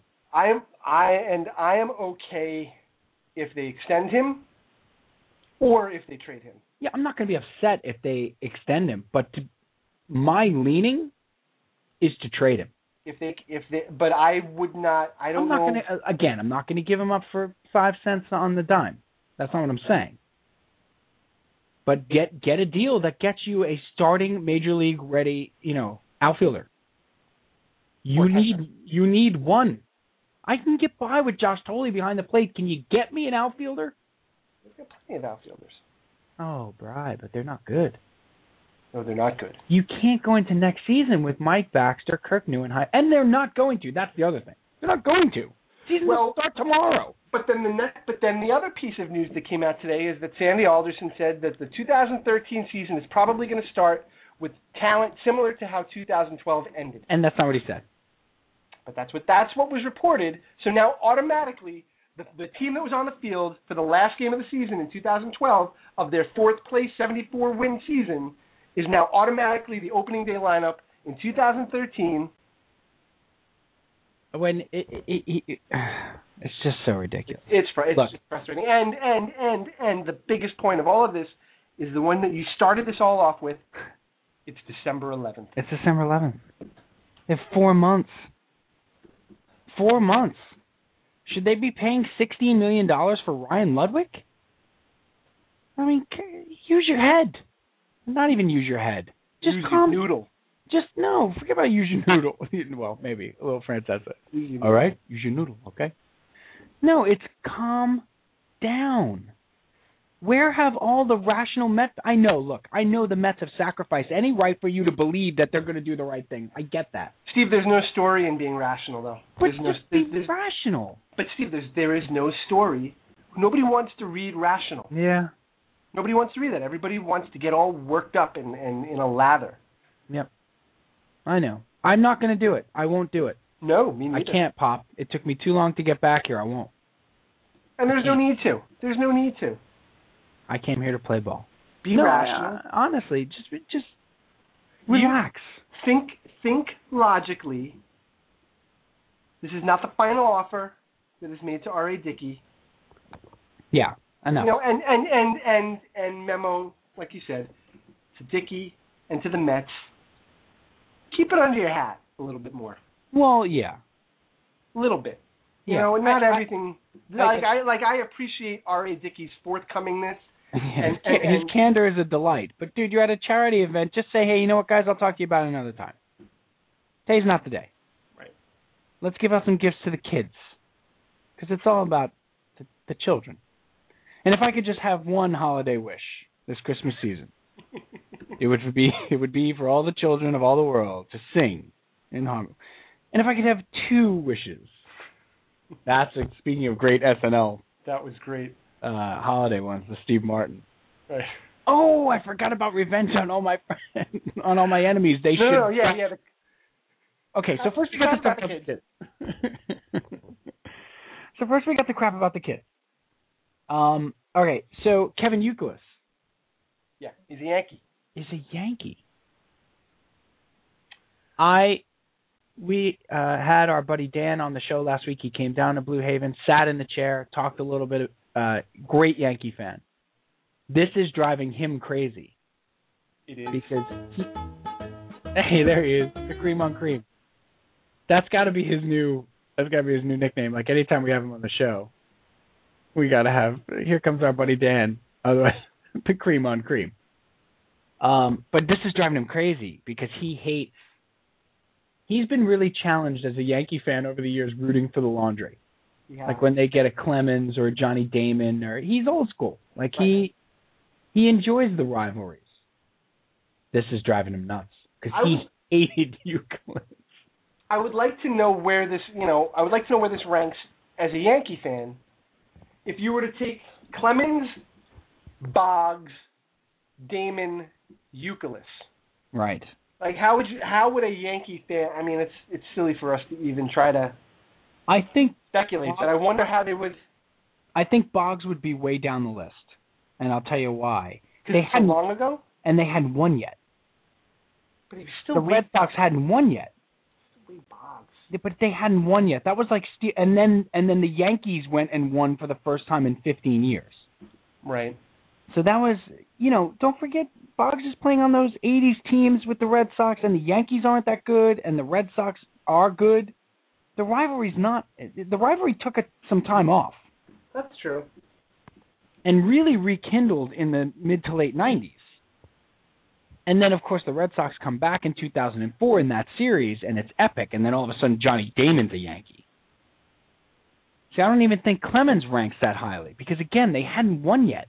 No, but like like they were saying today, Clemens used to throw at the Yankees. Yeah, but Clemens threw at everybody. Clemens was a mercenary jerk. We're big on the jerk store tonight. No, but Clemens, Clemens was Clemens. He was he, he's a jerk. I almost went Mad Dog there. Clemens was Clemens. he's, he's, he's, he's a jerk. Come on, he's Clemens. He's Kelly Clemens. you know, like Clemens has always been a jerk. He threw it. He, as Euchre once, he threw at his son in a father-son game. Right. You know, he's, Well, I I I, I would I would think Euclid is up there. I think it's Damon, Euclid, Clemens, Boggs. You had a Yankee fan call up the fan today. Um, the old Steve from Bayside, the other one, Is that okay? Steve, you're on. not you. The Right. other one. Right. It's so funny how often though, like Rich will call me up and be like, our buddy Rich will be like, "Were you on the fan today?" Yeah. Because there's a Steve in Bayside who calls every day, and he's a Jet fan, is he not? Uh, he's Yankee. Only does Yankees. every day, even even if they're talking football at the time. When he gets on, he talks about the Yankees. That's But but today his call was, Mike, what am I gonna do? What Euclid is it? What what? How can I root? What am I? That was his. What am I going to do? What am I going well, to do? you know, you're going to root for the laundry. All right. Well, and that's what he said. He says you go, you're gonna get past it. You got past Clemens, you got past Boggs. Okay, you know you're gonna get past it. Damon. Okay. He makes one good play. He's a Yankee. It's one home run to win a game. He's a Yankee. It just it's, but it, but it's funny how you- like, it's funny how, and it's the same. Uh, never mind. I'm I'm I'm veering off into the Met Jet versus Yankee Giant area. To me, it's funny how Giant fans at eight and five in first place and heading towards the playoffs are and coming off a 52 point game against the Saints cannot say enough bad things about the Giants. Right. Cannot complain enough about them.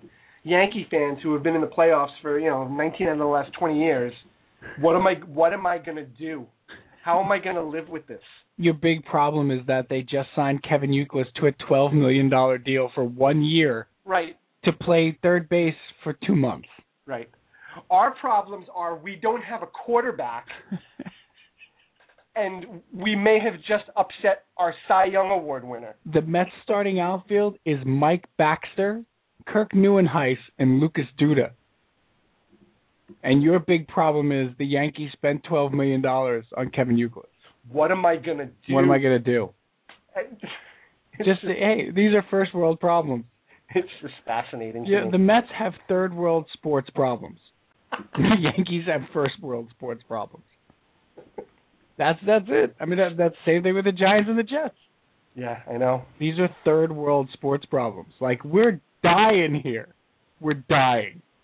The, Gi- the Giants are the defending Super defending Bowl Super Bowl champions. They've won two. If I gotta watch Eli throw another pass like that, I'm gonna kill myself. two Super Bowls in four years, and they and they we just scored, and we just scored seven points against the Cardinals. the Jets just eked out a victory over the Jags, the two and ten Jags. We were we were ecstatic about Mark Sanchez hitting a 37 yard pass. One pass for 37 yards. We were ecstatic. The Giants don't tackle. right. Right. Eli Manning to make so many he had four touchdowns and four hundred and fifty yards passing. He's won two Super Bowl MVPs. Four hundred and fifty yards passing, that's Mark Sanchez's last eight games.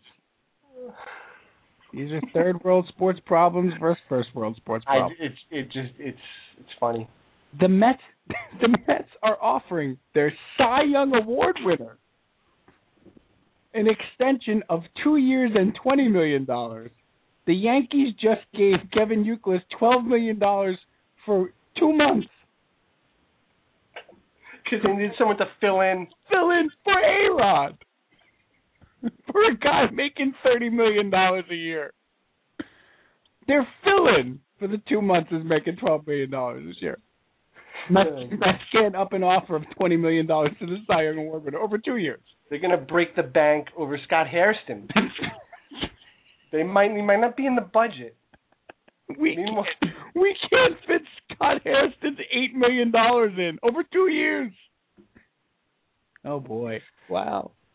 So- Different, just different problems, folks. Hey, Cal, we've said a million times on the show we chose this. Oh yeah, no, it's This this is the business we've chosen. I'm not complaining. All that said, it's a fantastic signing for the Yankees. I think it's a great signing. I think he's gonna Fantastic signing. He is I- a perfect, perfect fit for this team right now. Perfect. You know, he plays tremendous defense, which Yes, nobody yes. nobody really talks about. Right. Getting rid of Swisher. Okay. I love I He's a- love the I, I I'm sorry, he's a great locker room guy. I He's love the fact nasty. He's perfect. I love the fact he could fill in for Teixeira at first base.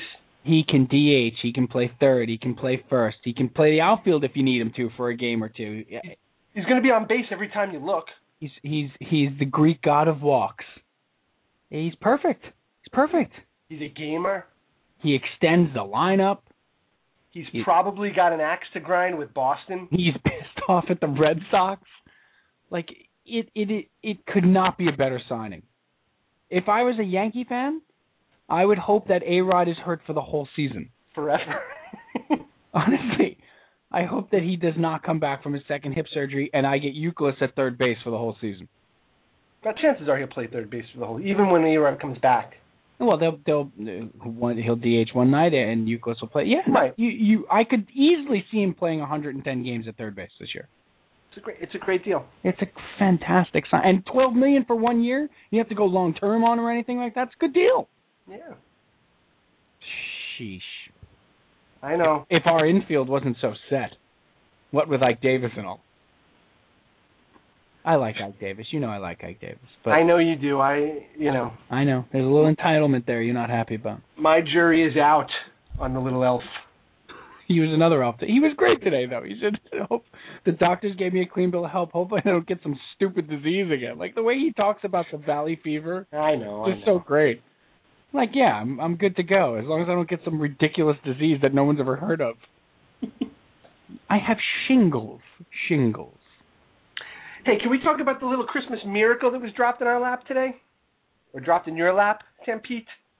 It's a it's a uh, it's a Christmas miracle. I think it's pretty clear. I it's don't. I a festivus miracle. I do not think my partner here has has hid his excitement over Mr. Braylon Edwards and No, has been longing for the man to return for the last two years. that's correct. And and many a time over the last two years, there was an appropriate opportunity Many a time. to bring Braylon Edwards back into the fold with the Mets. So today, on December 11, 2012, Welcome back. with three games left Dreams were in the yours. 2012 season, the New York Jets and Steve Sampietro welcome back Braylon Edwards. Yeah, it's uh, a couple things here. The Jets uh, are six and seven. I uh, have uh, hated this season, hated this team, um, hated this season. Really, uh, uh, several times on this show, I've given up on this team. I've wanted them to lose out. Uh, I've wanted the coaching staff fired. I still want Mike Tannenbaum relieved of his duties in a season of misery, abject misery. This has been the most difficult professional sports team I've ever had to follow for a season. And I'm a Met fan and an Islander fan. and a Jet fan.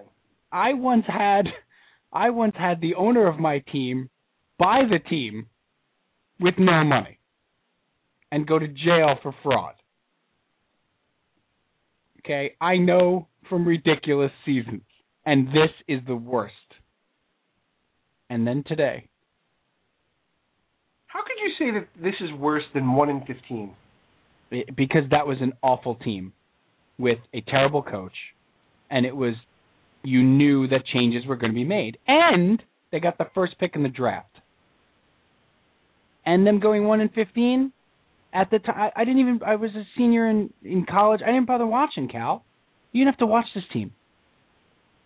This Jet team, I've had to watch because they were supposed to be better than this, and because the coach doesn't shut up, and because of Tim Tebow. And uh, please, I don't. It, it was. It's far worse this year. This is the most difficult Jet team I've ever had to root for, easily. Wow. The only guy I like on the team is a pariah.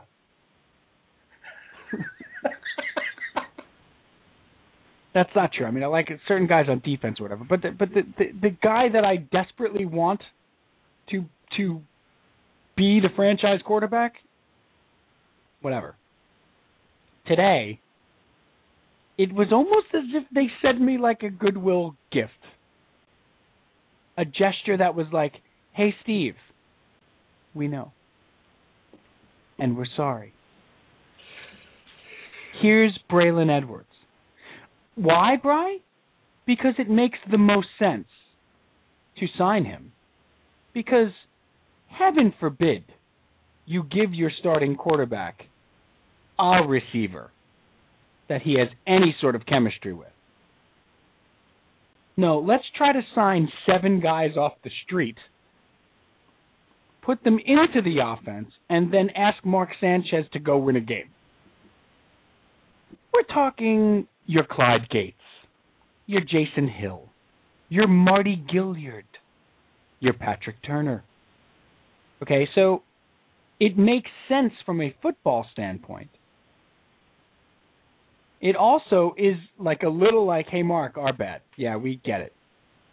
You know, like we, yeah, we gave you the money and stuff, but then we completely stripped down the team and you're completely devoid of talent and we're asking you to go win games. I know it's pretty funny. I know our bad. Here's Braylon back. A week after, he rightly called the front office idiots. See, now conspiracy theorists are actually positing, Bry, that he did this on purpose. That who that Braylon Edwards That's correct. He did it on purpose to get out of Seattle and go to the Jets. how did that get him out of Seattle though? They cut him the next day. Because he said that about the Jets? Yes. And and and apparently his knee is fine. Like apparently he's 100% healthy and ready to go. So there's the the nice conspiracy theory there is he did it, it- the Jets knew he was going to do something like that. And did you see Sanchez's comments today? I did not. I thought he was going to cry with with the tears of joy. He's like, "This is great." His his quote right is, "This is great. This is awesome. He can totally hit the ground running and come in. This is fantastic." Well, think about it. In four years that Sanchez has been the quarterback of this team, th- there's been one guy that he's had any any remote chemistry Two. with. Two, Cotry, two. No, Keller. I'm talking about the receivers. Uh, Keller, Sure. yes. Yes. No, but the wide receivers. He's Wide The only receivers, one. which has The only been one. a, a bugaboo with this team for years now.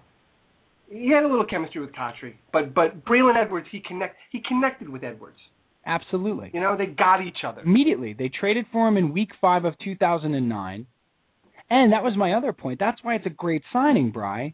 And I know, I, let's take my personal love of this guy aside, because I do think he has some football left in him. I do think he's a, you know, he. I've always liked Braylon Edwards since he was at Michigan. I like. I wanted the Jets to draft him when he was there.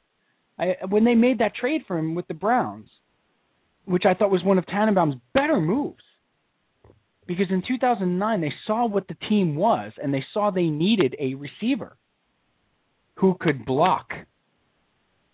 Right. Because you want to run the ball 30 or 40 times a game. Braylon Edwards is one of the better blocking wide receivers in the game. So I thought that was a great move by Tannenbaum to go get him for Sanchez. And we saw, we learned this week, Bry, that they tried to trade for him in week eight the Jets this year tried to trade for him in week eight, and Seattle wanted like a fourth round pick or a third round pick, and the Jets were like, "Well, that's a little ridiculous." Rightfully, thankfully, Because Braylon Edwards, uh, you know, Oh, was- thankfully, thankfully, Bry. right, and and you know, we're singing his praises. I'm Oh, We not. got- Oh. I'm not saying he's not. A, I said it today. No. Not a panacea for the offense. No, but I but I'm but I'm on the same page as you. I think I think and I told you this today. I think his his greatest value as a football player right now is to the Jets. Absolutely. You know, you put Braylon Edwards on any other team, he's just another receiver that's trying to make it on the team. That may be the Rams with Schottenheimer. That was the only other team I could see putting in a claim for him. Maybe. and they didn't. But that was the only other place I that was the only place I was worried about today when waivers happened at four o'clock. Yeah. But and the Jets would have got him anyway because they have a worse record. But to to if you want to go, you have three games left. You are somehow you have an outside shot at making the playoffs. You have to win out and then have a bunch of stuff happen, right? We're going to be like Rex Ryan, Bry. We're not going to talk about the playoffs. We don't deserve to. That's what he said yesterday in his press conference. We're under 500. We're sick. This is this is a quote. I'm not making this up. No, I- I know. I heard it. Rex Ryan said, "We're under 500. We don't deserve to talk about the playoffs." Okay, so we're not in the playoff conversation. So you have three games left. You need to win them all, and you've gone back to your 2009 formula. You've had to go back to rookie Sanchez to rebuild him. Who's a better receiver? And you and you're down to four healthy And receivers. and you need a rec- you literally need a body out there. You're down to four healthy receivers. three of which have like 11 career catches between them. Jordan White has none. Shillings has what? Less than 100, easily. Way less than 100. Shillings probably is less than 50. God, he Correct. probably has dropped as many balls as he's caught in his life. Right, and the other one's Marty Gilliard, who has four. Right. So what? Where's the downside in bringing? And I can't believe Jet fans got on each other about this. You know, a lot a lot of Jet fans are not uh, on board with this. Well, it's not even that they're not on board; they're killing people that are excited about it. Like J- fellow Jet fans, like, oh, you know, what's he gonna do? Is he gonna win your Super Bowl? Well, no, but he may be able to like run a route. Is it is it really that wrong to give your quarterback a player he's comfortable with? Are we are we against that? It's such you know Is that, it that's- coddling to give him a receiver he likes? How come Deion Branch keeps getting brought back by Tom Brady, Cal? we have to talk about this on a on a future show, but it's this phenomenon of fans turning on each other. Jet fans, you know, Jet fans who are happy that Braylon Edwards is back, fans turning on on their own fans. Why are you happy about this? And and just you know, you know, taking a dump all over the happiness. It's the same thing with the Mets. People are excited to go to opening day. Met fans saying, "Why are you going to spend money on this team? You're you're you're a jerk for spending money on this team." Mets police, calm down. It's just I don't. un- I it, it's a strange phenomenon that I want to get into at some point. I don't want to do it right now. oh, but- that's a future show. because there's a lot of that lately. It's it's it's I it's even with the beat writers. I mean, Samini tweeted today, I don't understand Jet fans that are ecstatic at bringing back Braylon Edwards, a guy who trashed the team last week. And I wrote to him and I said, first of all, 80% of Jet fans think how he tra- ripped the team, he was right. That's first of all. Mm-hmm. The 80% of Jet fans do think Mike Tannenbaum is an idiot. Okay, and has done a bad job with the team. That's first of all. Second of all, what is he not better than Clyde Gates, Marty Gilliard, Patrick Turner, uh, Jason Hill, and he has a rapport with Sanchez? How All- is this a bad thing? All those guys that you mentioned, they're not legitimate NFL wide receivers. No. And then lastly, I put the fact that you don't understand why Jet fans like this move just goes to show how out of touch you are with the fan base of the team you cover. You have no idea what a Jet fan wants or thinks. And it's just, it's ridiculous. Look, I- I'm happy. I'm happy to have the guy back. I hope he has a really productive three games. I hope he can help the team in some ways, even if he plays 20 snaps. Those are 20 better snaps than I'm going to get out of Marty Gilliard. and they have to go back to this 2009 style of play, right? They have to rely on the defense, have Sanchez play ball control, run the ball effectively, and try to win these last three games. Edwards is a better receiver to be there to do it because now you can play Shillings and Edwards outside at the X and the Y. They're both very good blocking uh, wide receivers, and you can move Curley to the slot because Curley last week, once Stephen Hill went down, Curley had to play outside a lot, and he's not he, he can't block from that They're not position. built for that. You know, he's a slot receiver. And last thing on Bray Bray, I'm brave, Ray. I hope he has a productive three games, and then worst case, uh, best case scenario, he has a pretty good three games, and they sign him back for next year as wide receiver depth. Because his team is not deep at wide receiver, and they don't have a lot of money. And he's only 29. He's 29. He's not 36 years old. He's 29. No, I think he's got some. He's got some football left in him. I would say.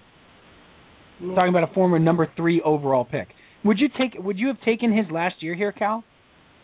2010, his last year, he was 50, 57 reception, uh, receptions, 953 yards, and nine touchdowns, Of course, you take that. and two in the playoffs, and that was with Santo- San Antonio Holmes on the other side. How could you? How could you? Well, he hasn't done anything since he left. Well, he went to the 49ers and got hurt, and then he went to the Seahawks this year, coming off rehabbing an injury and never got into the rotation because they have pretty good. They have wide good receivers, yes. It's worth a shot. Welcome back, Bray Bray. Nothing wrong with it. I'm so excited. I'm getting a 17 jersey. But for the last three weeks, That's right. uh, Who's with me? No one's coming with you. Steve. I don't think anybody is. No one's coming with. you. Okay, uh, uh, Giants Falcons. Do we have time? Eh, It's a huge game, Bry. it's a big game. I think the Falcons have got a little. Uh, they've got a little payback on their mind after last year's playoffs. They're playing in Atlanta. The Falcons are trying to Fraud prove team. that they are trying desperately to prove they are not a fraud team. They're a fraud team. I'm not willing to say that yet, but my um, I have to see it. I'm I'm not gonna I'm not gonna buy into it until I see them win a big game in the playoffs. I, I'm, I'm going to go ahead and say they're not going to win a big game in the playoffs. Well, Fraud. let's see. Erroneous. You you have had an axe to grind with Matt Ryan for years. You're Because jealous. I don't think I'm not jealous. That's crazy talk. He's the guy that he's the guy that that Mark Sanchez should be. Oh, now we're gonna fight. Are you serious? He's better than Mark Sanchez. I'm gonna say I'm gonna say this to you. I said it to my brother the other night. I'm gonna say it to you.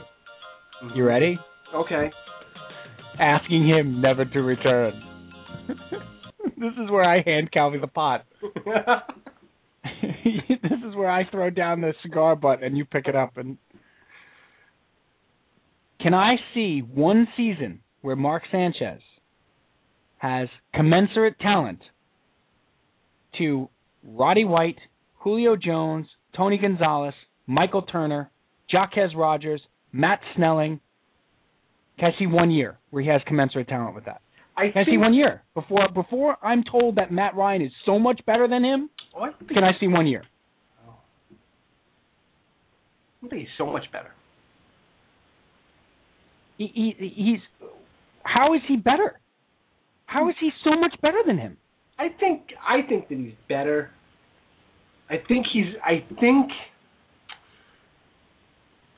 I think he's better equipped. I Than think Mark he's Sanchez? been developed better. I All don't right. think he's any better skill wise. I think he's been developed better and surrounded by better weapons. Period. And he plays on turf in a dome. I saw I saw Mark Sanchez go into Indianapolis, go into New England in the playoffs and be the better quarterback on the road in the playoffs. I saw Matt Ryan go into the giant uh, into MetLife Stadium last year and look frightened and timid and awful, awful. Now, till I see a big game out of Matt Ryan, I'm sorry. All he is is is Mark Sanchez with better weapons. And you know what? Mark Sanchez has played bigger in big games than he has. Absolutely. All right, well uh, that's that's fair. Played way bigger. That's fair. You asked me. See, that's why it's such a difficult question. If someone were to ask me, who would you rather have, Matt Ryan or Mark Sanchez? You think like the immediate answer is, well, Matt Ryan, of course. Look at the numbers he puts up, and blah blah blah blah blah. Can you look at the situations first?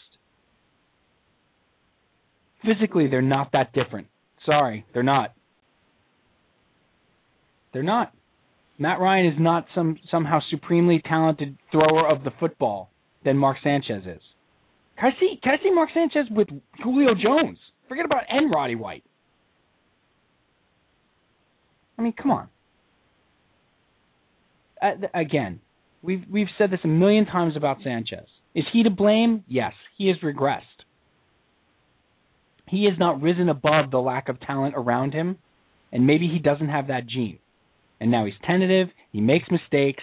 He makes rookie mistakes because he's tentative and they have and, and and he has taken a step back and his body language and his demeanor suffers when he plays badly okay i'm not going to say any of that's not true but to ignore how poorly he's been developed and how they have stripped him of talent around him is is ign- is ignoring a, a crucial fact to the guy's development you know trent dilfer said it years ago on uh, the podcast with simmons bry and i thought it was one of the smartest things you know, Trent Dilfer's great, I think. I think Trent Dilfer does a fantastic job. And he said he was talking about Sanchez and Ryan and Joe Flacco and these young and, and Josh Freeman talking about these quarterbacks and saying so much of it is where you get drafted to and where you go. And if they develop weapons around you. You know, that's a good point. Not everybody is Peyton Manning. You know, Peyton Manning's a once in a you know.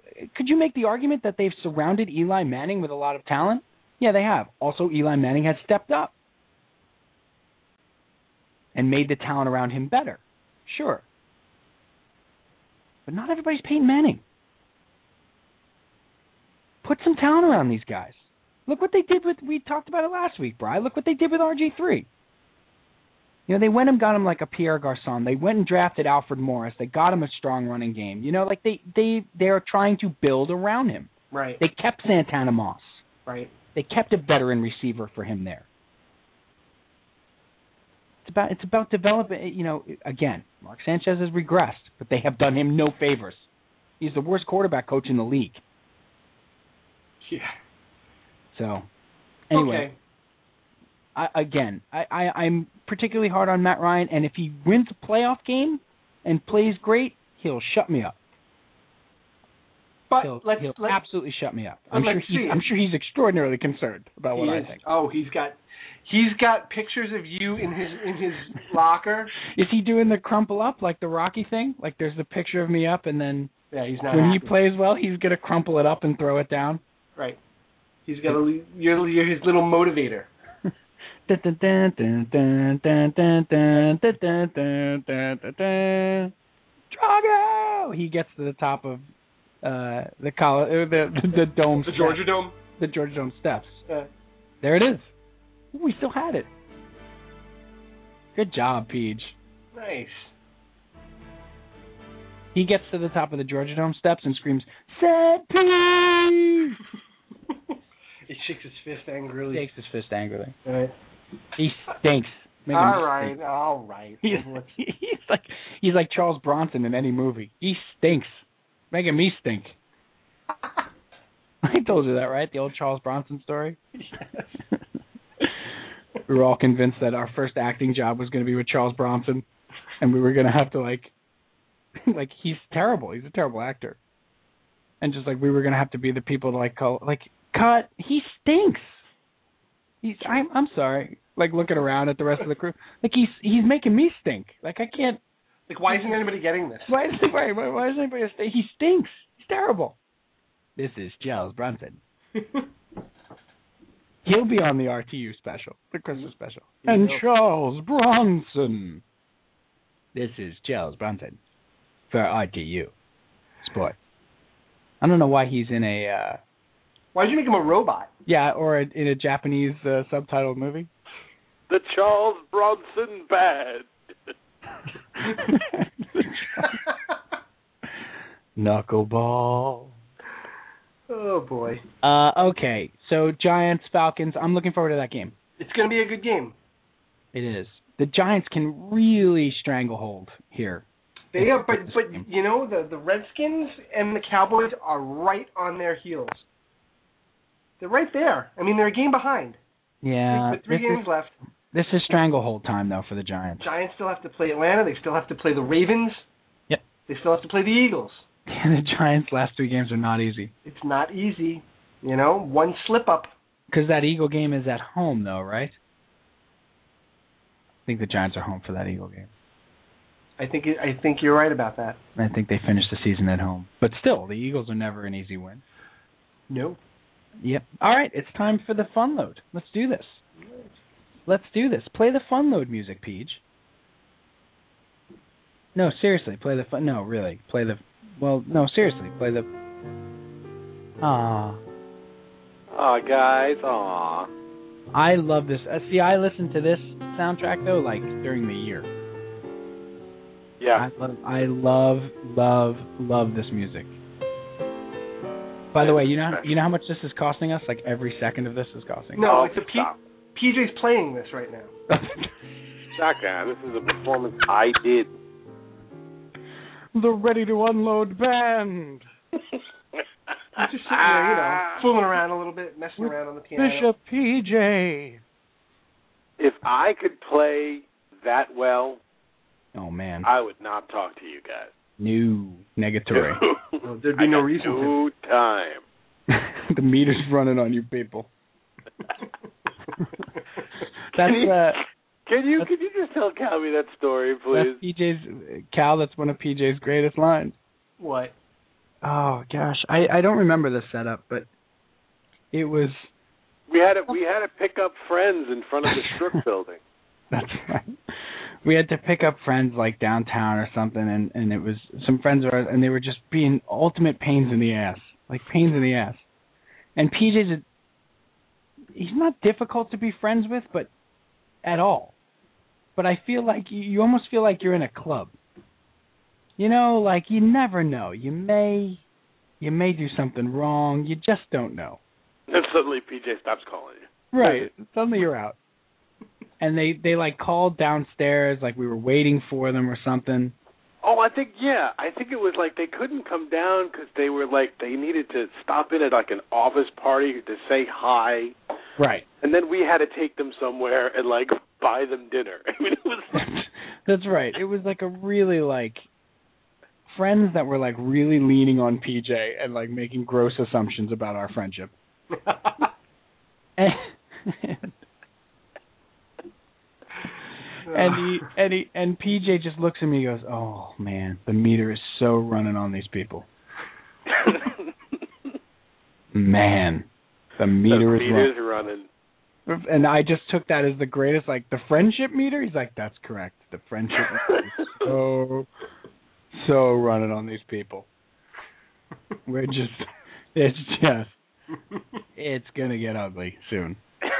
They're gonna be, they're gonna, they're, they're gonna be. My cousin uh recently this week, she doesn't like to talk on the phone, but we had like a really good phone conversation. She said, "You know, Steven, I gotta say, I usually don't like to talk on the phone. Usually, I have an egg timer." when the egg timer goes off, she's like, I can't even lie too to people that I don't want to talk. I'm just like, uh, I could say that I have something to do right now, but I don't. I'm gonna go watch TV. I just, I just don't feel like talking to you anymore. The meter is running on these people, PJ. Ugh. Uh, so g- give us the fun load. What happened? no, I just wanted to ask you guys about the I mean the ultimate staple of Christmas for anyone our age is is the TV Christmas special. It is. And I'm looking at some that now my kids are finding and some of them are awesome.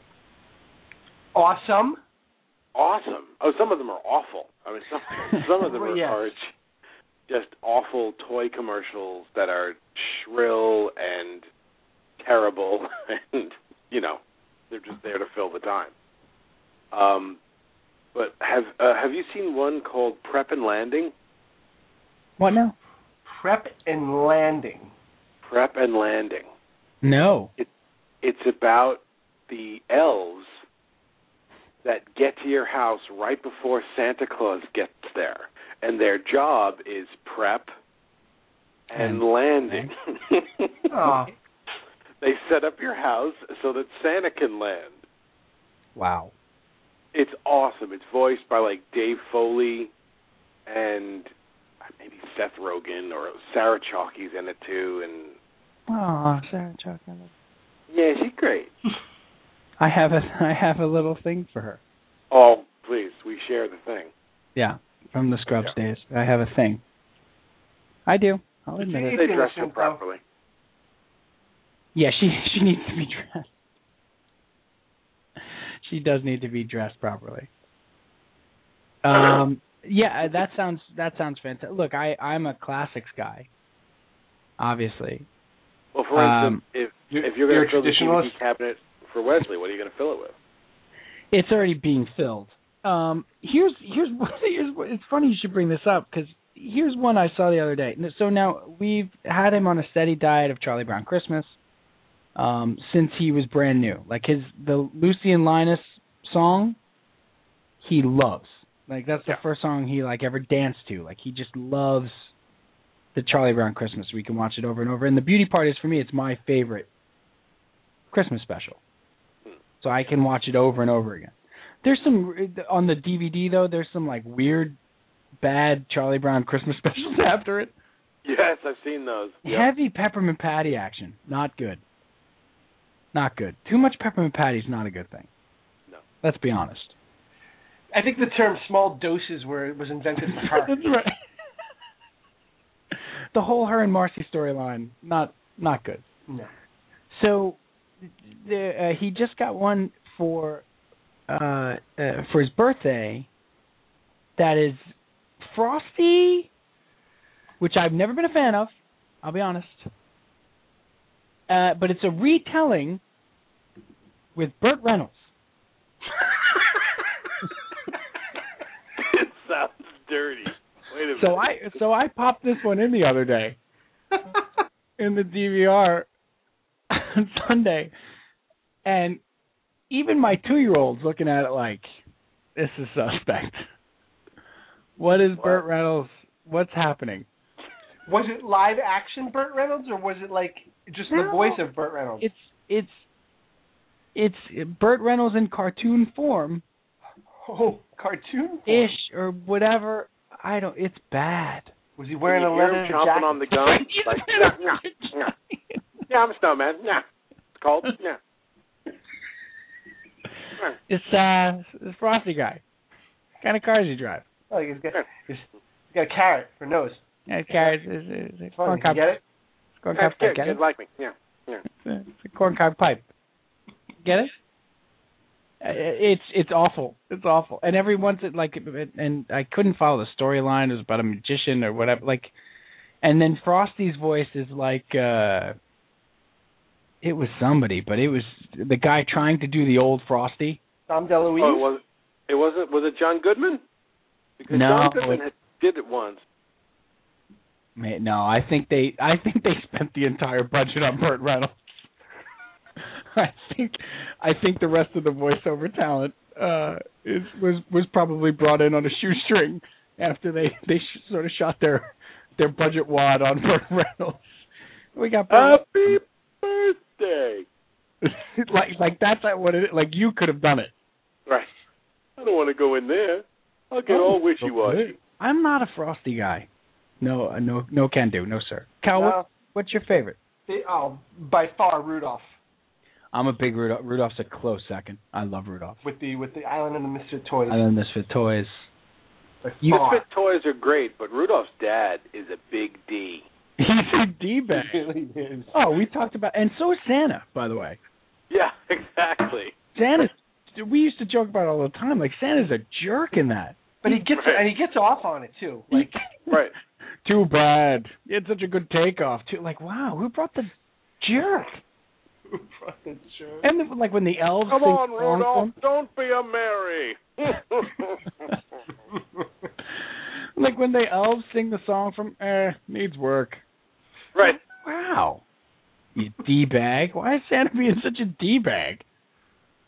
Eh, needs work. I know, Mama, but how can I with this elf singing? Got them the uh, like. I'm surprised like Santa's not beeped out. They won't stop and singing that infernal elf song. You dude, you're Santa. Too bad. It's such a good takeoff too. Might as well put him down. right. Santa, put the shotgun. What are you doing? and his father is yeah. There, there's there's a lot of debaggery going on. We still use the uh we still literally use several lines from Rudolph. The the nothing awkward about Rudolph, uh Herbie the elf, uh Hermie the elf, and uh Cornelia, Yukon Cornelius, all sleeping in the same bed. That's fine. Nothing awkward about that. Eh, they just keep him warm. And then and then the great line. We leave in the morning together. it's all settled. We'll leave in the morning together. And then uh my other favorite line is uh Burl Lives as uh the snowman. Right, Sam. Sam the snowman. Ooh, tell me when it's over. we used to- Ah. Kevin, oh, we, uh, Burlize we- is my buddy- awesome in that.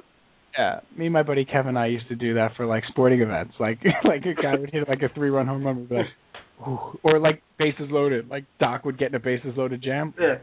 Tell me when it's over. we have uh, we have 60 seconds left in the live show, everybody. So uh, special thanks to Blue Haven, of course, our sponsor. Um, definitely check out the podcast on iTunes, please. Go to www.rtusports.com uh, to check out the podcast and subscribe. please subscribe. Um, and uh, we will see you next week, hopefully live for uh, yet another holiday show. We're going to milk the crap out of the holidays. what the Um, holidays are all about. Featuring David Cassidy.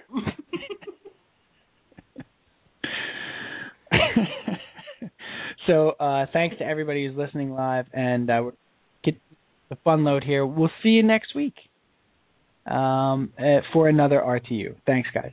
And we are into overtime.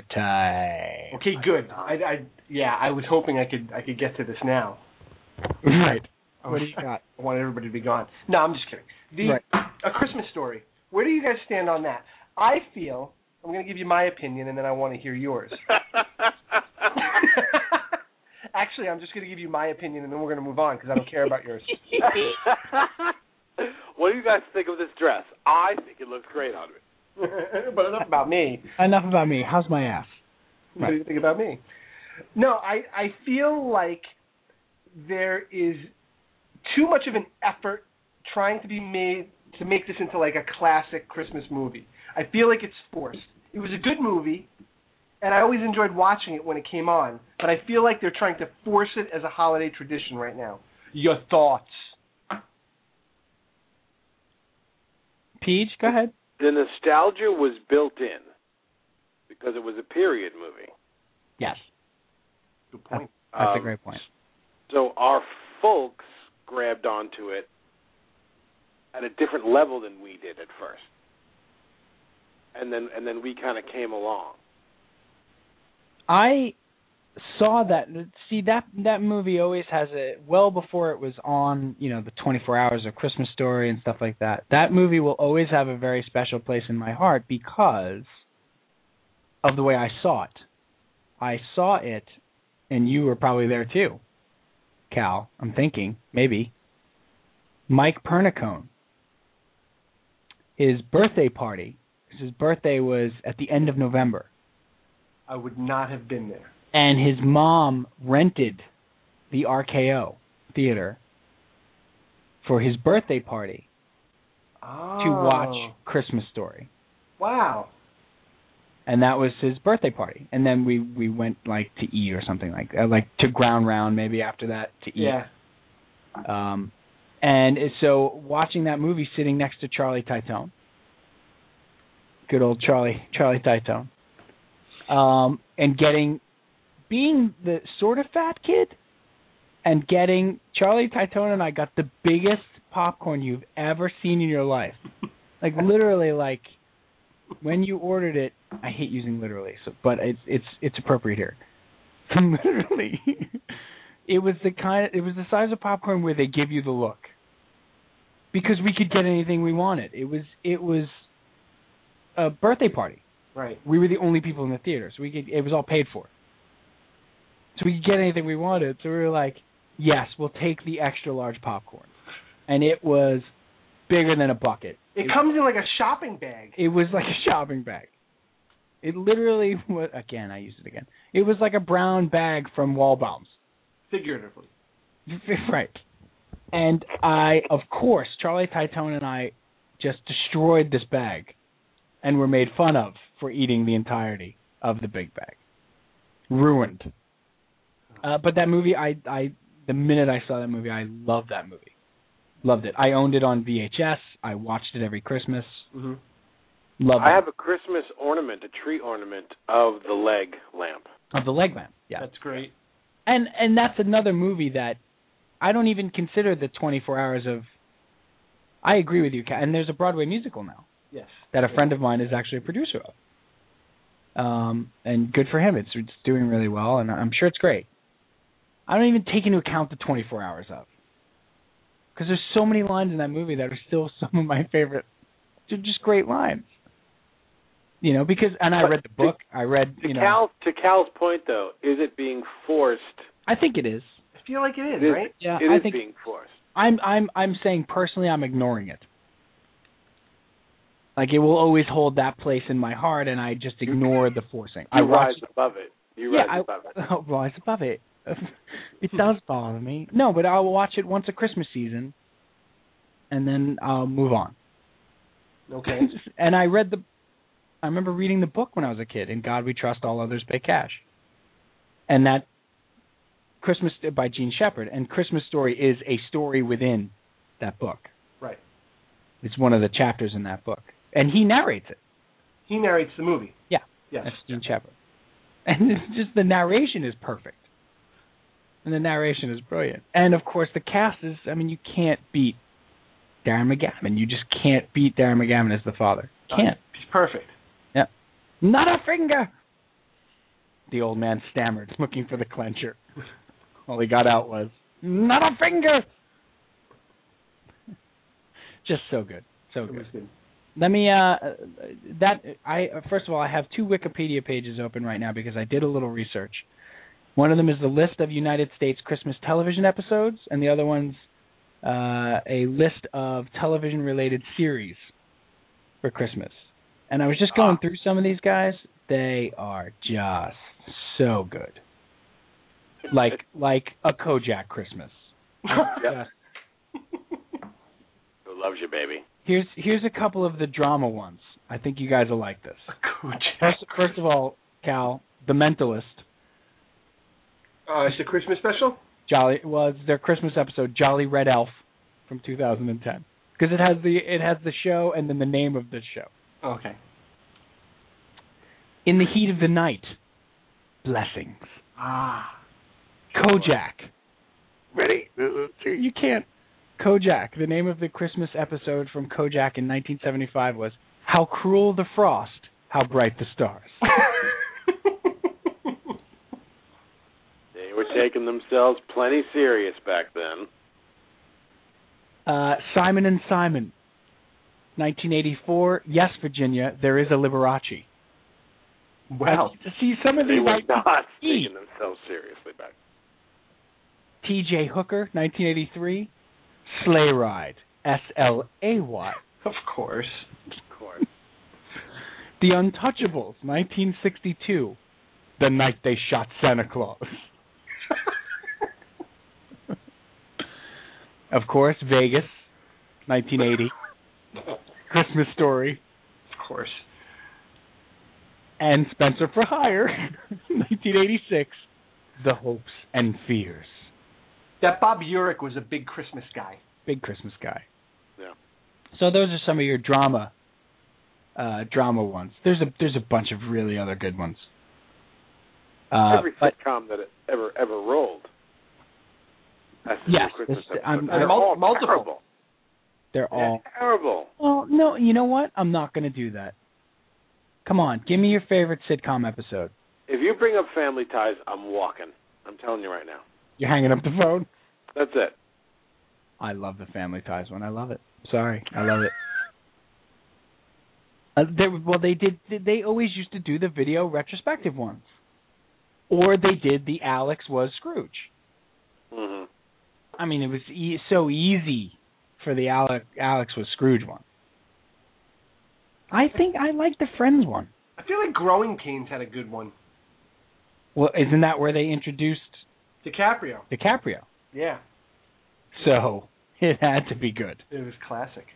Can I bring up a forgotten gem? Please. Mr. Magoo's Christmas special. Oh boy. Wow. That thing is tremendous. Tremendous.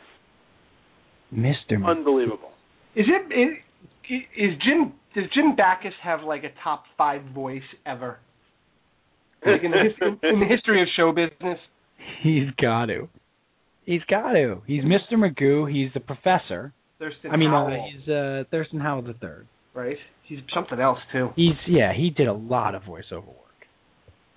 I uh, I also brought up a lot of the TV specials here. Like Perry Como, Christmas in Ireland. Perry Como, Christmas in New York. Hello. Oh, I Perry Como Christmas show. Christmas in Mexico. Christmas in Au- Christmas in Austria. Christmas in New Mexico. He went everywhere. Christmas in the Holy Perry, Land. Perry Como French figured out a Canadian way to get his Christmas. vacations paid for. Then from, baby. Perry Como Chris, Christmas at Sandals. listen to these listen to these numbers from 79 to 85, like the, or 86. These look at the numbers he puts up here. 70, 79 to 86. Perry Como, Christmas in New Mexico, Christmas in the Holy Land, French Canadian Christmas, Christmas in Paris, Christmas in New York, Christmas in London, Christmas in Hawaii, Christmas in San Antonio. I mean, what a run! Like he goes on a crazy run there. Christmas from Sand, Christmas from Club Med. He's Right. got he's got the Guinness Book of World Records most frequent flyer miles. I think. Right. For just for Christmas. Yes, Mr. Como, where would you like to go this year? There's a, uh special I saw here. Uh, I'm wondering if either of you guys saw it, and it reminds me of another Christmas special that I only saw once, the only time it was ever on. But there's a He-Man and She-Ra, a Christmas special, 1985. Hmm, I missed that one. I do not. I don't remember that one. I would pay. I would. I would probably pay forty or fifty dollars to have a tape of that. I pro- I'm. I'm uh, to have to have that DVD. I'm gonna go ahead and put that in my price at forty or fifty dollars. There. Wow. I think that's fair. I don't think you can put a price on that E one. man. And which brings me to, please tell me you guys saw this, the Chewbacca Star Wars Christmas special, Oh, you couldn't keep me away. the Wookiee Christmas special. I remember it vaguely. It was not cartoon, No. each. It was live Wha- action. It was live action and featured uh some cast members and like B. Arthur and other people. The author was not in it. Stop. The Star Wars Christmas special, absolutely B. Arthur was in it. All right, shut up now. Now, I- now we gotta look this up. Go ahead, jump on it. You got better internet than I do. The Star Wars, but it's it was the Wookiees. Who brings a Wookiee to Christmas? The the author. That was a horrible B. Arthur.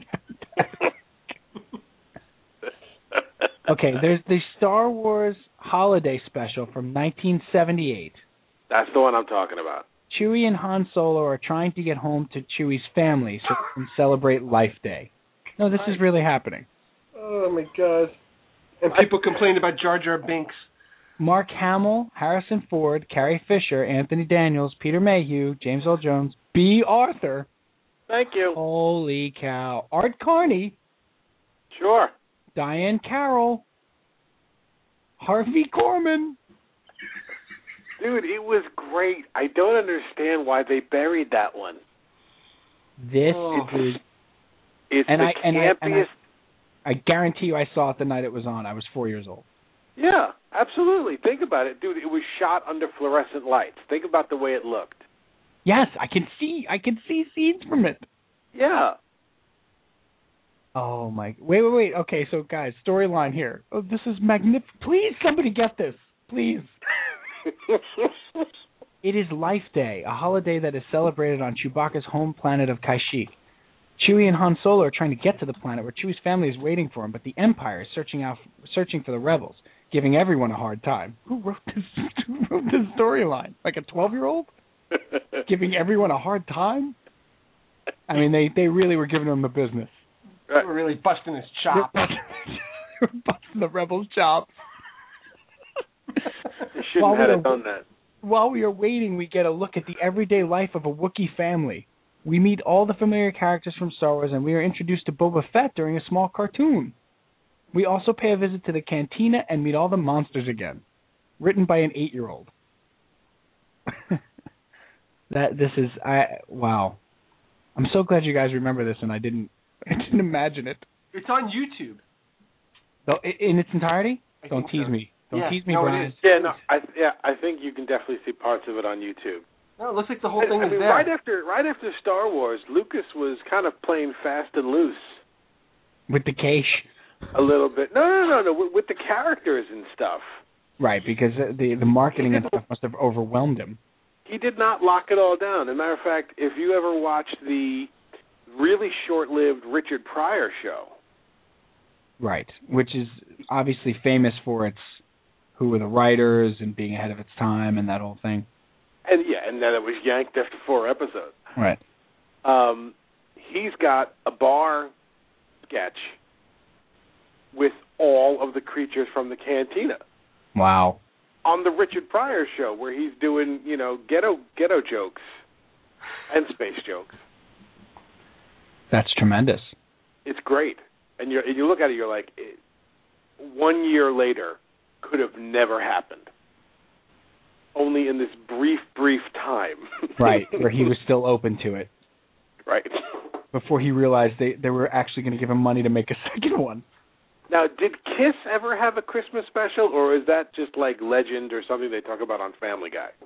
Well, Kiss I has guess the, my- obviously Kiss has the famous, you know, night at the what is it, the The Phantom of the Park. Phantom of the Park. But did, did they? They had some kind of special with like Paul Lind. I don't remember if it was Christmas or not. Uh, wow. Paul Lind and Kiss. Paul Paul Lind and Kiss, B. Arthur and Star Wars. It all goes together. Was there ever a Kiss Saves Christmas cartoon special made for Christmas? There's a lot of Christmas in there. Was there? Yes, indeed. This cartoon was released in 1979, a story where rockers Kiss saves Santa Claus from pterodactyls. Who are you talking to? There you, go. and there you have your answer. There's your answer. Who did you ask that to? Like, did you did you expect any other answer? Like, of course, Kiss saves Santa Claus from pterodactyls. Of course, I kind of love that. I think. of course they did. Um, Pete, There's a we're, we're million of gonna them. we're gonna we're gonna end soon. But did you did you want to stay on the Christmas topic, or did you want to get in your Manny Pacquiao? No, no. No, I was just shocked at the knockout. That's all. That's. We yeah, don't I need think to we talk all. I about think that we all. At all. Did you watch it at all, Cal? Did you? I see it? I only the I highlight? only I only saw the highlight, the one minute uh, highlight. I saw the shot that he took. I mean, man. wow. I didn't see it live. Obviously, I saw the highlights as well, and you just don't expect Manny Pacquiao to have that happen. No. fell down like a sack of potatoes. I mean, just uh, some of the some of the memes are fantastic. It is like like him down at the Last Supper, him down like just some of the memes are just so. Is that, is that how you say that? Memes or memes? Memes Memes, memes. Is it memes? memes Don't I feel like the ass? Why? from the from the theory of mimetics, Please explain. which the younger kids don't know about. They just go, huh, meme. You don't know what it is. Well, uh, how about this older kid saying, "I don't know what it is." No, it's a meme. Right, but what is the the theory of mimetics? Stop it. You, you, we're ending the show. What? you can't do that to me. Just like that. Now I'm the idiot. No, no, no, no, no. I'm not calling you an idiot. I'm not saying I. I don't. I'm not going to talk about something very dry. It's dry. Ready to unload with Cal and the idiot. Join us next week. We're ready to unload with, with Cal and the not so bright guy. That's Danny it's a mem. Bonaducci. It's a mem. I love those memes. Um. Uh, all right. So uh, Pacquiao got knocked out. I uh, yeah. That's did not see that coming. No, it was crazy. But you know, it, it it did get me thinking. And this is another show. Also, I'm I. You know what? I am setting up season four right now. You really are. You know, we have plenty of material next year. You're killing it. No, but one of the things I, it made me think about was how much I used to really like boxing. Really. I used to love boxing in the '80s. Didn't Loved it. Yeah, Yeah. my my dad was a big fight fan. Right. My piano teacher got me into boxing. That's a true story. Really, Yeah. used to love boxing, and and I and I've completely gotten away from it. Like I, you know, I haven't watched a fight in years, and I feel like I wish I had seen this Pacquiao fight because it was kind of like a a throwback fight to the the fights that we used to watch years ago, where there was just so much action and. You know these two guys have have such a have such a relationship with each other. They fought each other four times. Right. you know um and that's that's that's for another day though Yeah, no, that's a that's a that's a that's a very interesting. Like some, you know, when football's down a little bit, we'll never see hockey again. So uh Mm-hmm. maybe we'll have that conversation. And then, of course, PJ, we can do this next week. But you wanted to talk about tragedy in sports, which would be you know great to end on. Good night, everybody. Da-na-na-na-na. way to end. Way to end the Christmas special. on an Christmas up, On an special. up note. hey, I got one last thing. Has there ever been a Christmas special that was sports figure heavy? Because I don't know about it. well, other than the Bob Hope Christmas specials, then they used to oh, do. he would just have walk-ons. no, a lot well, of, he'd, like the he'd Heisman also- Trophy winner always. he'd have the All Americans. He'd do the whole Ah. All American team. Oh right, Right, right, right. they'd come out and they'd say their names and whatever. Right. Okay. Yeah, no, All that- right.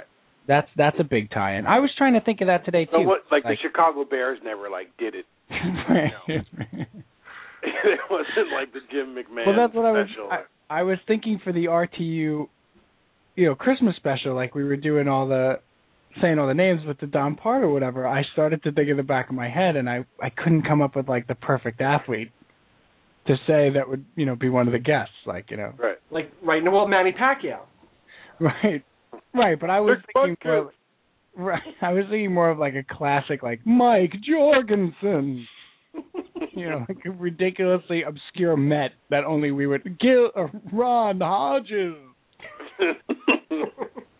Junior Ortiz. right, which would be a huge draw for us. Johnny Lamb Jones, Adrian Barbeau. Oh. That's all she did for like ten years was Christmas special. and, Mar- and Marilyn Ew. McCool. Marilyn Mc- That's all they did. Kim Fields. David Spade. and Murray. The cast of Broadway's Hairspray. Michael Chang. Oh, we enjoy ourselves.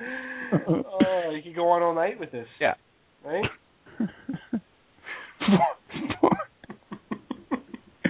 oh boy! All right, let's end it. Let's do it. Mark Spitz.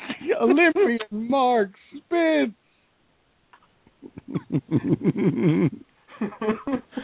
uh, time day. the RTU Christmas special. It may be. Oh, chock full of, of Yeah, superstars. I'm not sure if it's Night of a Hundred Stars or the RTU Christmas special. Sue Simmons. Trent Tucker.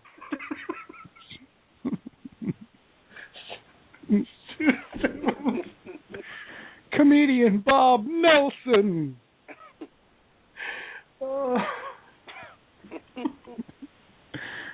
I was I was just trying to come up with a magician, but I couldn't think of one quick enough. TV Gene Shalit. Gene Shalit. Doug Henning. Relationship expert Dr. Joyce Brother. George Kennedy. PJ Final on the I don't know. Okay. Your kids. Are they sweet? Do they bring you joy? Do they know right from wrong? Are they becoming well behaved, ethical members of society? Sure they are. So spoil them. Get them a lot of presents. I believe strongly in this. It's your one time a year. Lay it all out. Let them have what they want. That's all. Wow. All right. Cal, final number. We got another little uh, early Christmas present this evening. The creator of Arrested Development, Mitch Hurwitz, Mitchell Hurwitz, has announced that he shot more material than will be allowed in the 10 episodes. He has now upped it. They're going to release 12 to 15 episodes Oh, of the new Arrested Development. So this is actually happening. Braylon Edwards and Arrested Development in one day. I'm I'm beside myself with joy. My final unload is uh, just a quick note to all Met fans. Hey, calm down. Can you calm down? Please, guys, you're ruining things. It's bad enough that our ownership is our ownership and they're not going anywhere. Okay, but they did just shell out 138 million dollars to keep the guy in. Just calm down. Really, if they trade R.A. Dickey, it's not like trading Tom Seaver. Stop. Calm down. Really, just that and I miss hockey a lot. Alright. We'll see you next week. Uh, thanks, everybody. Good night. Norman fell.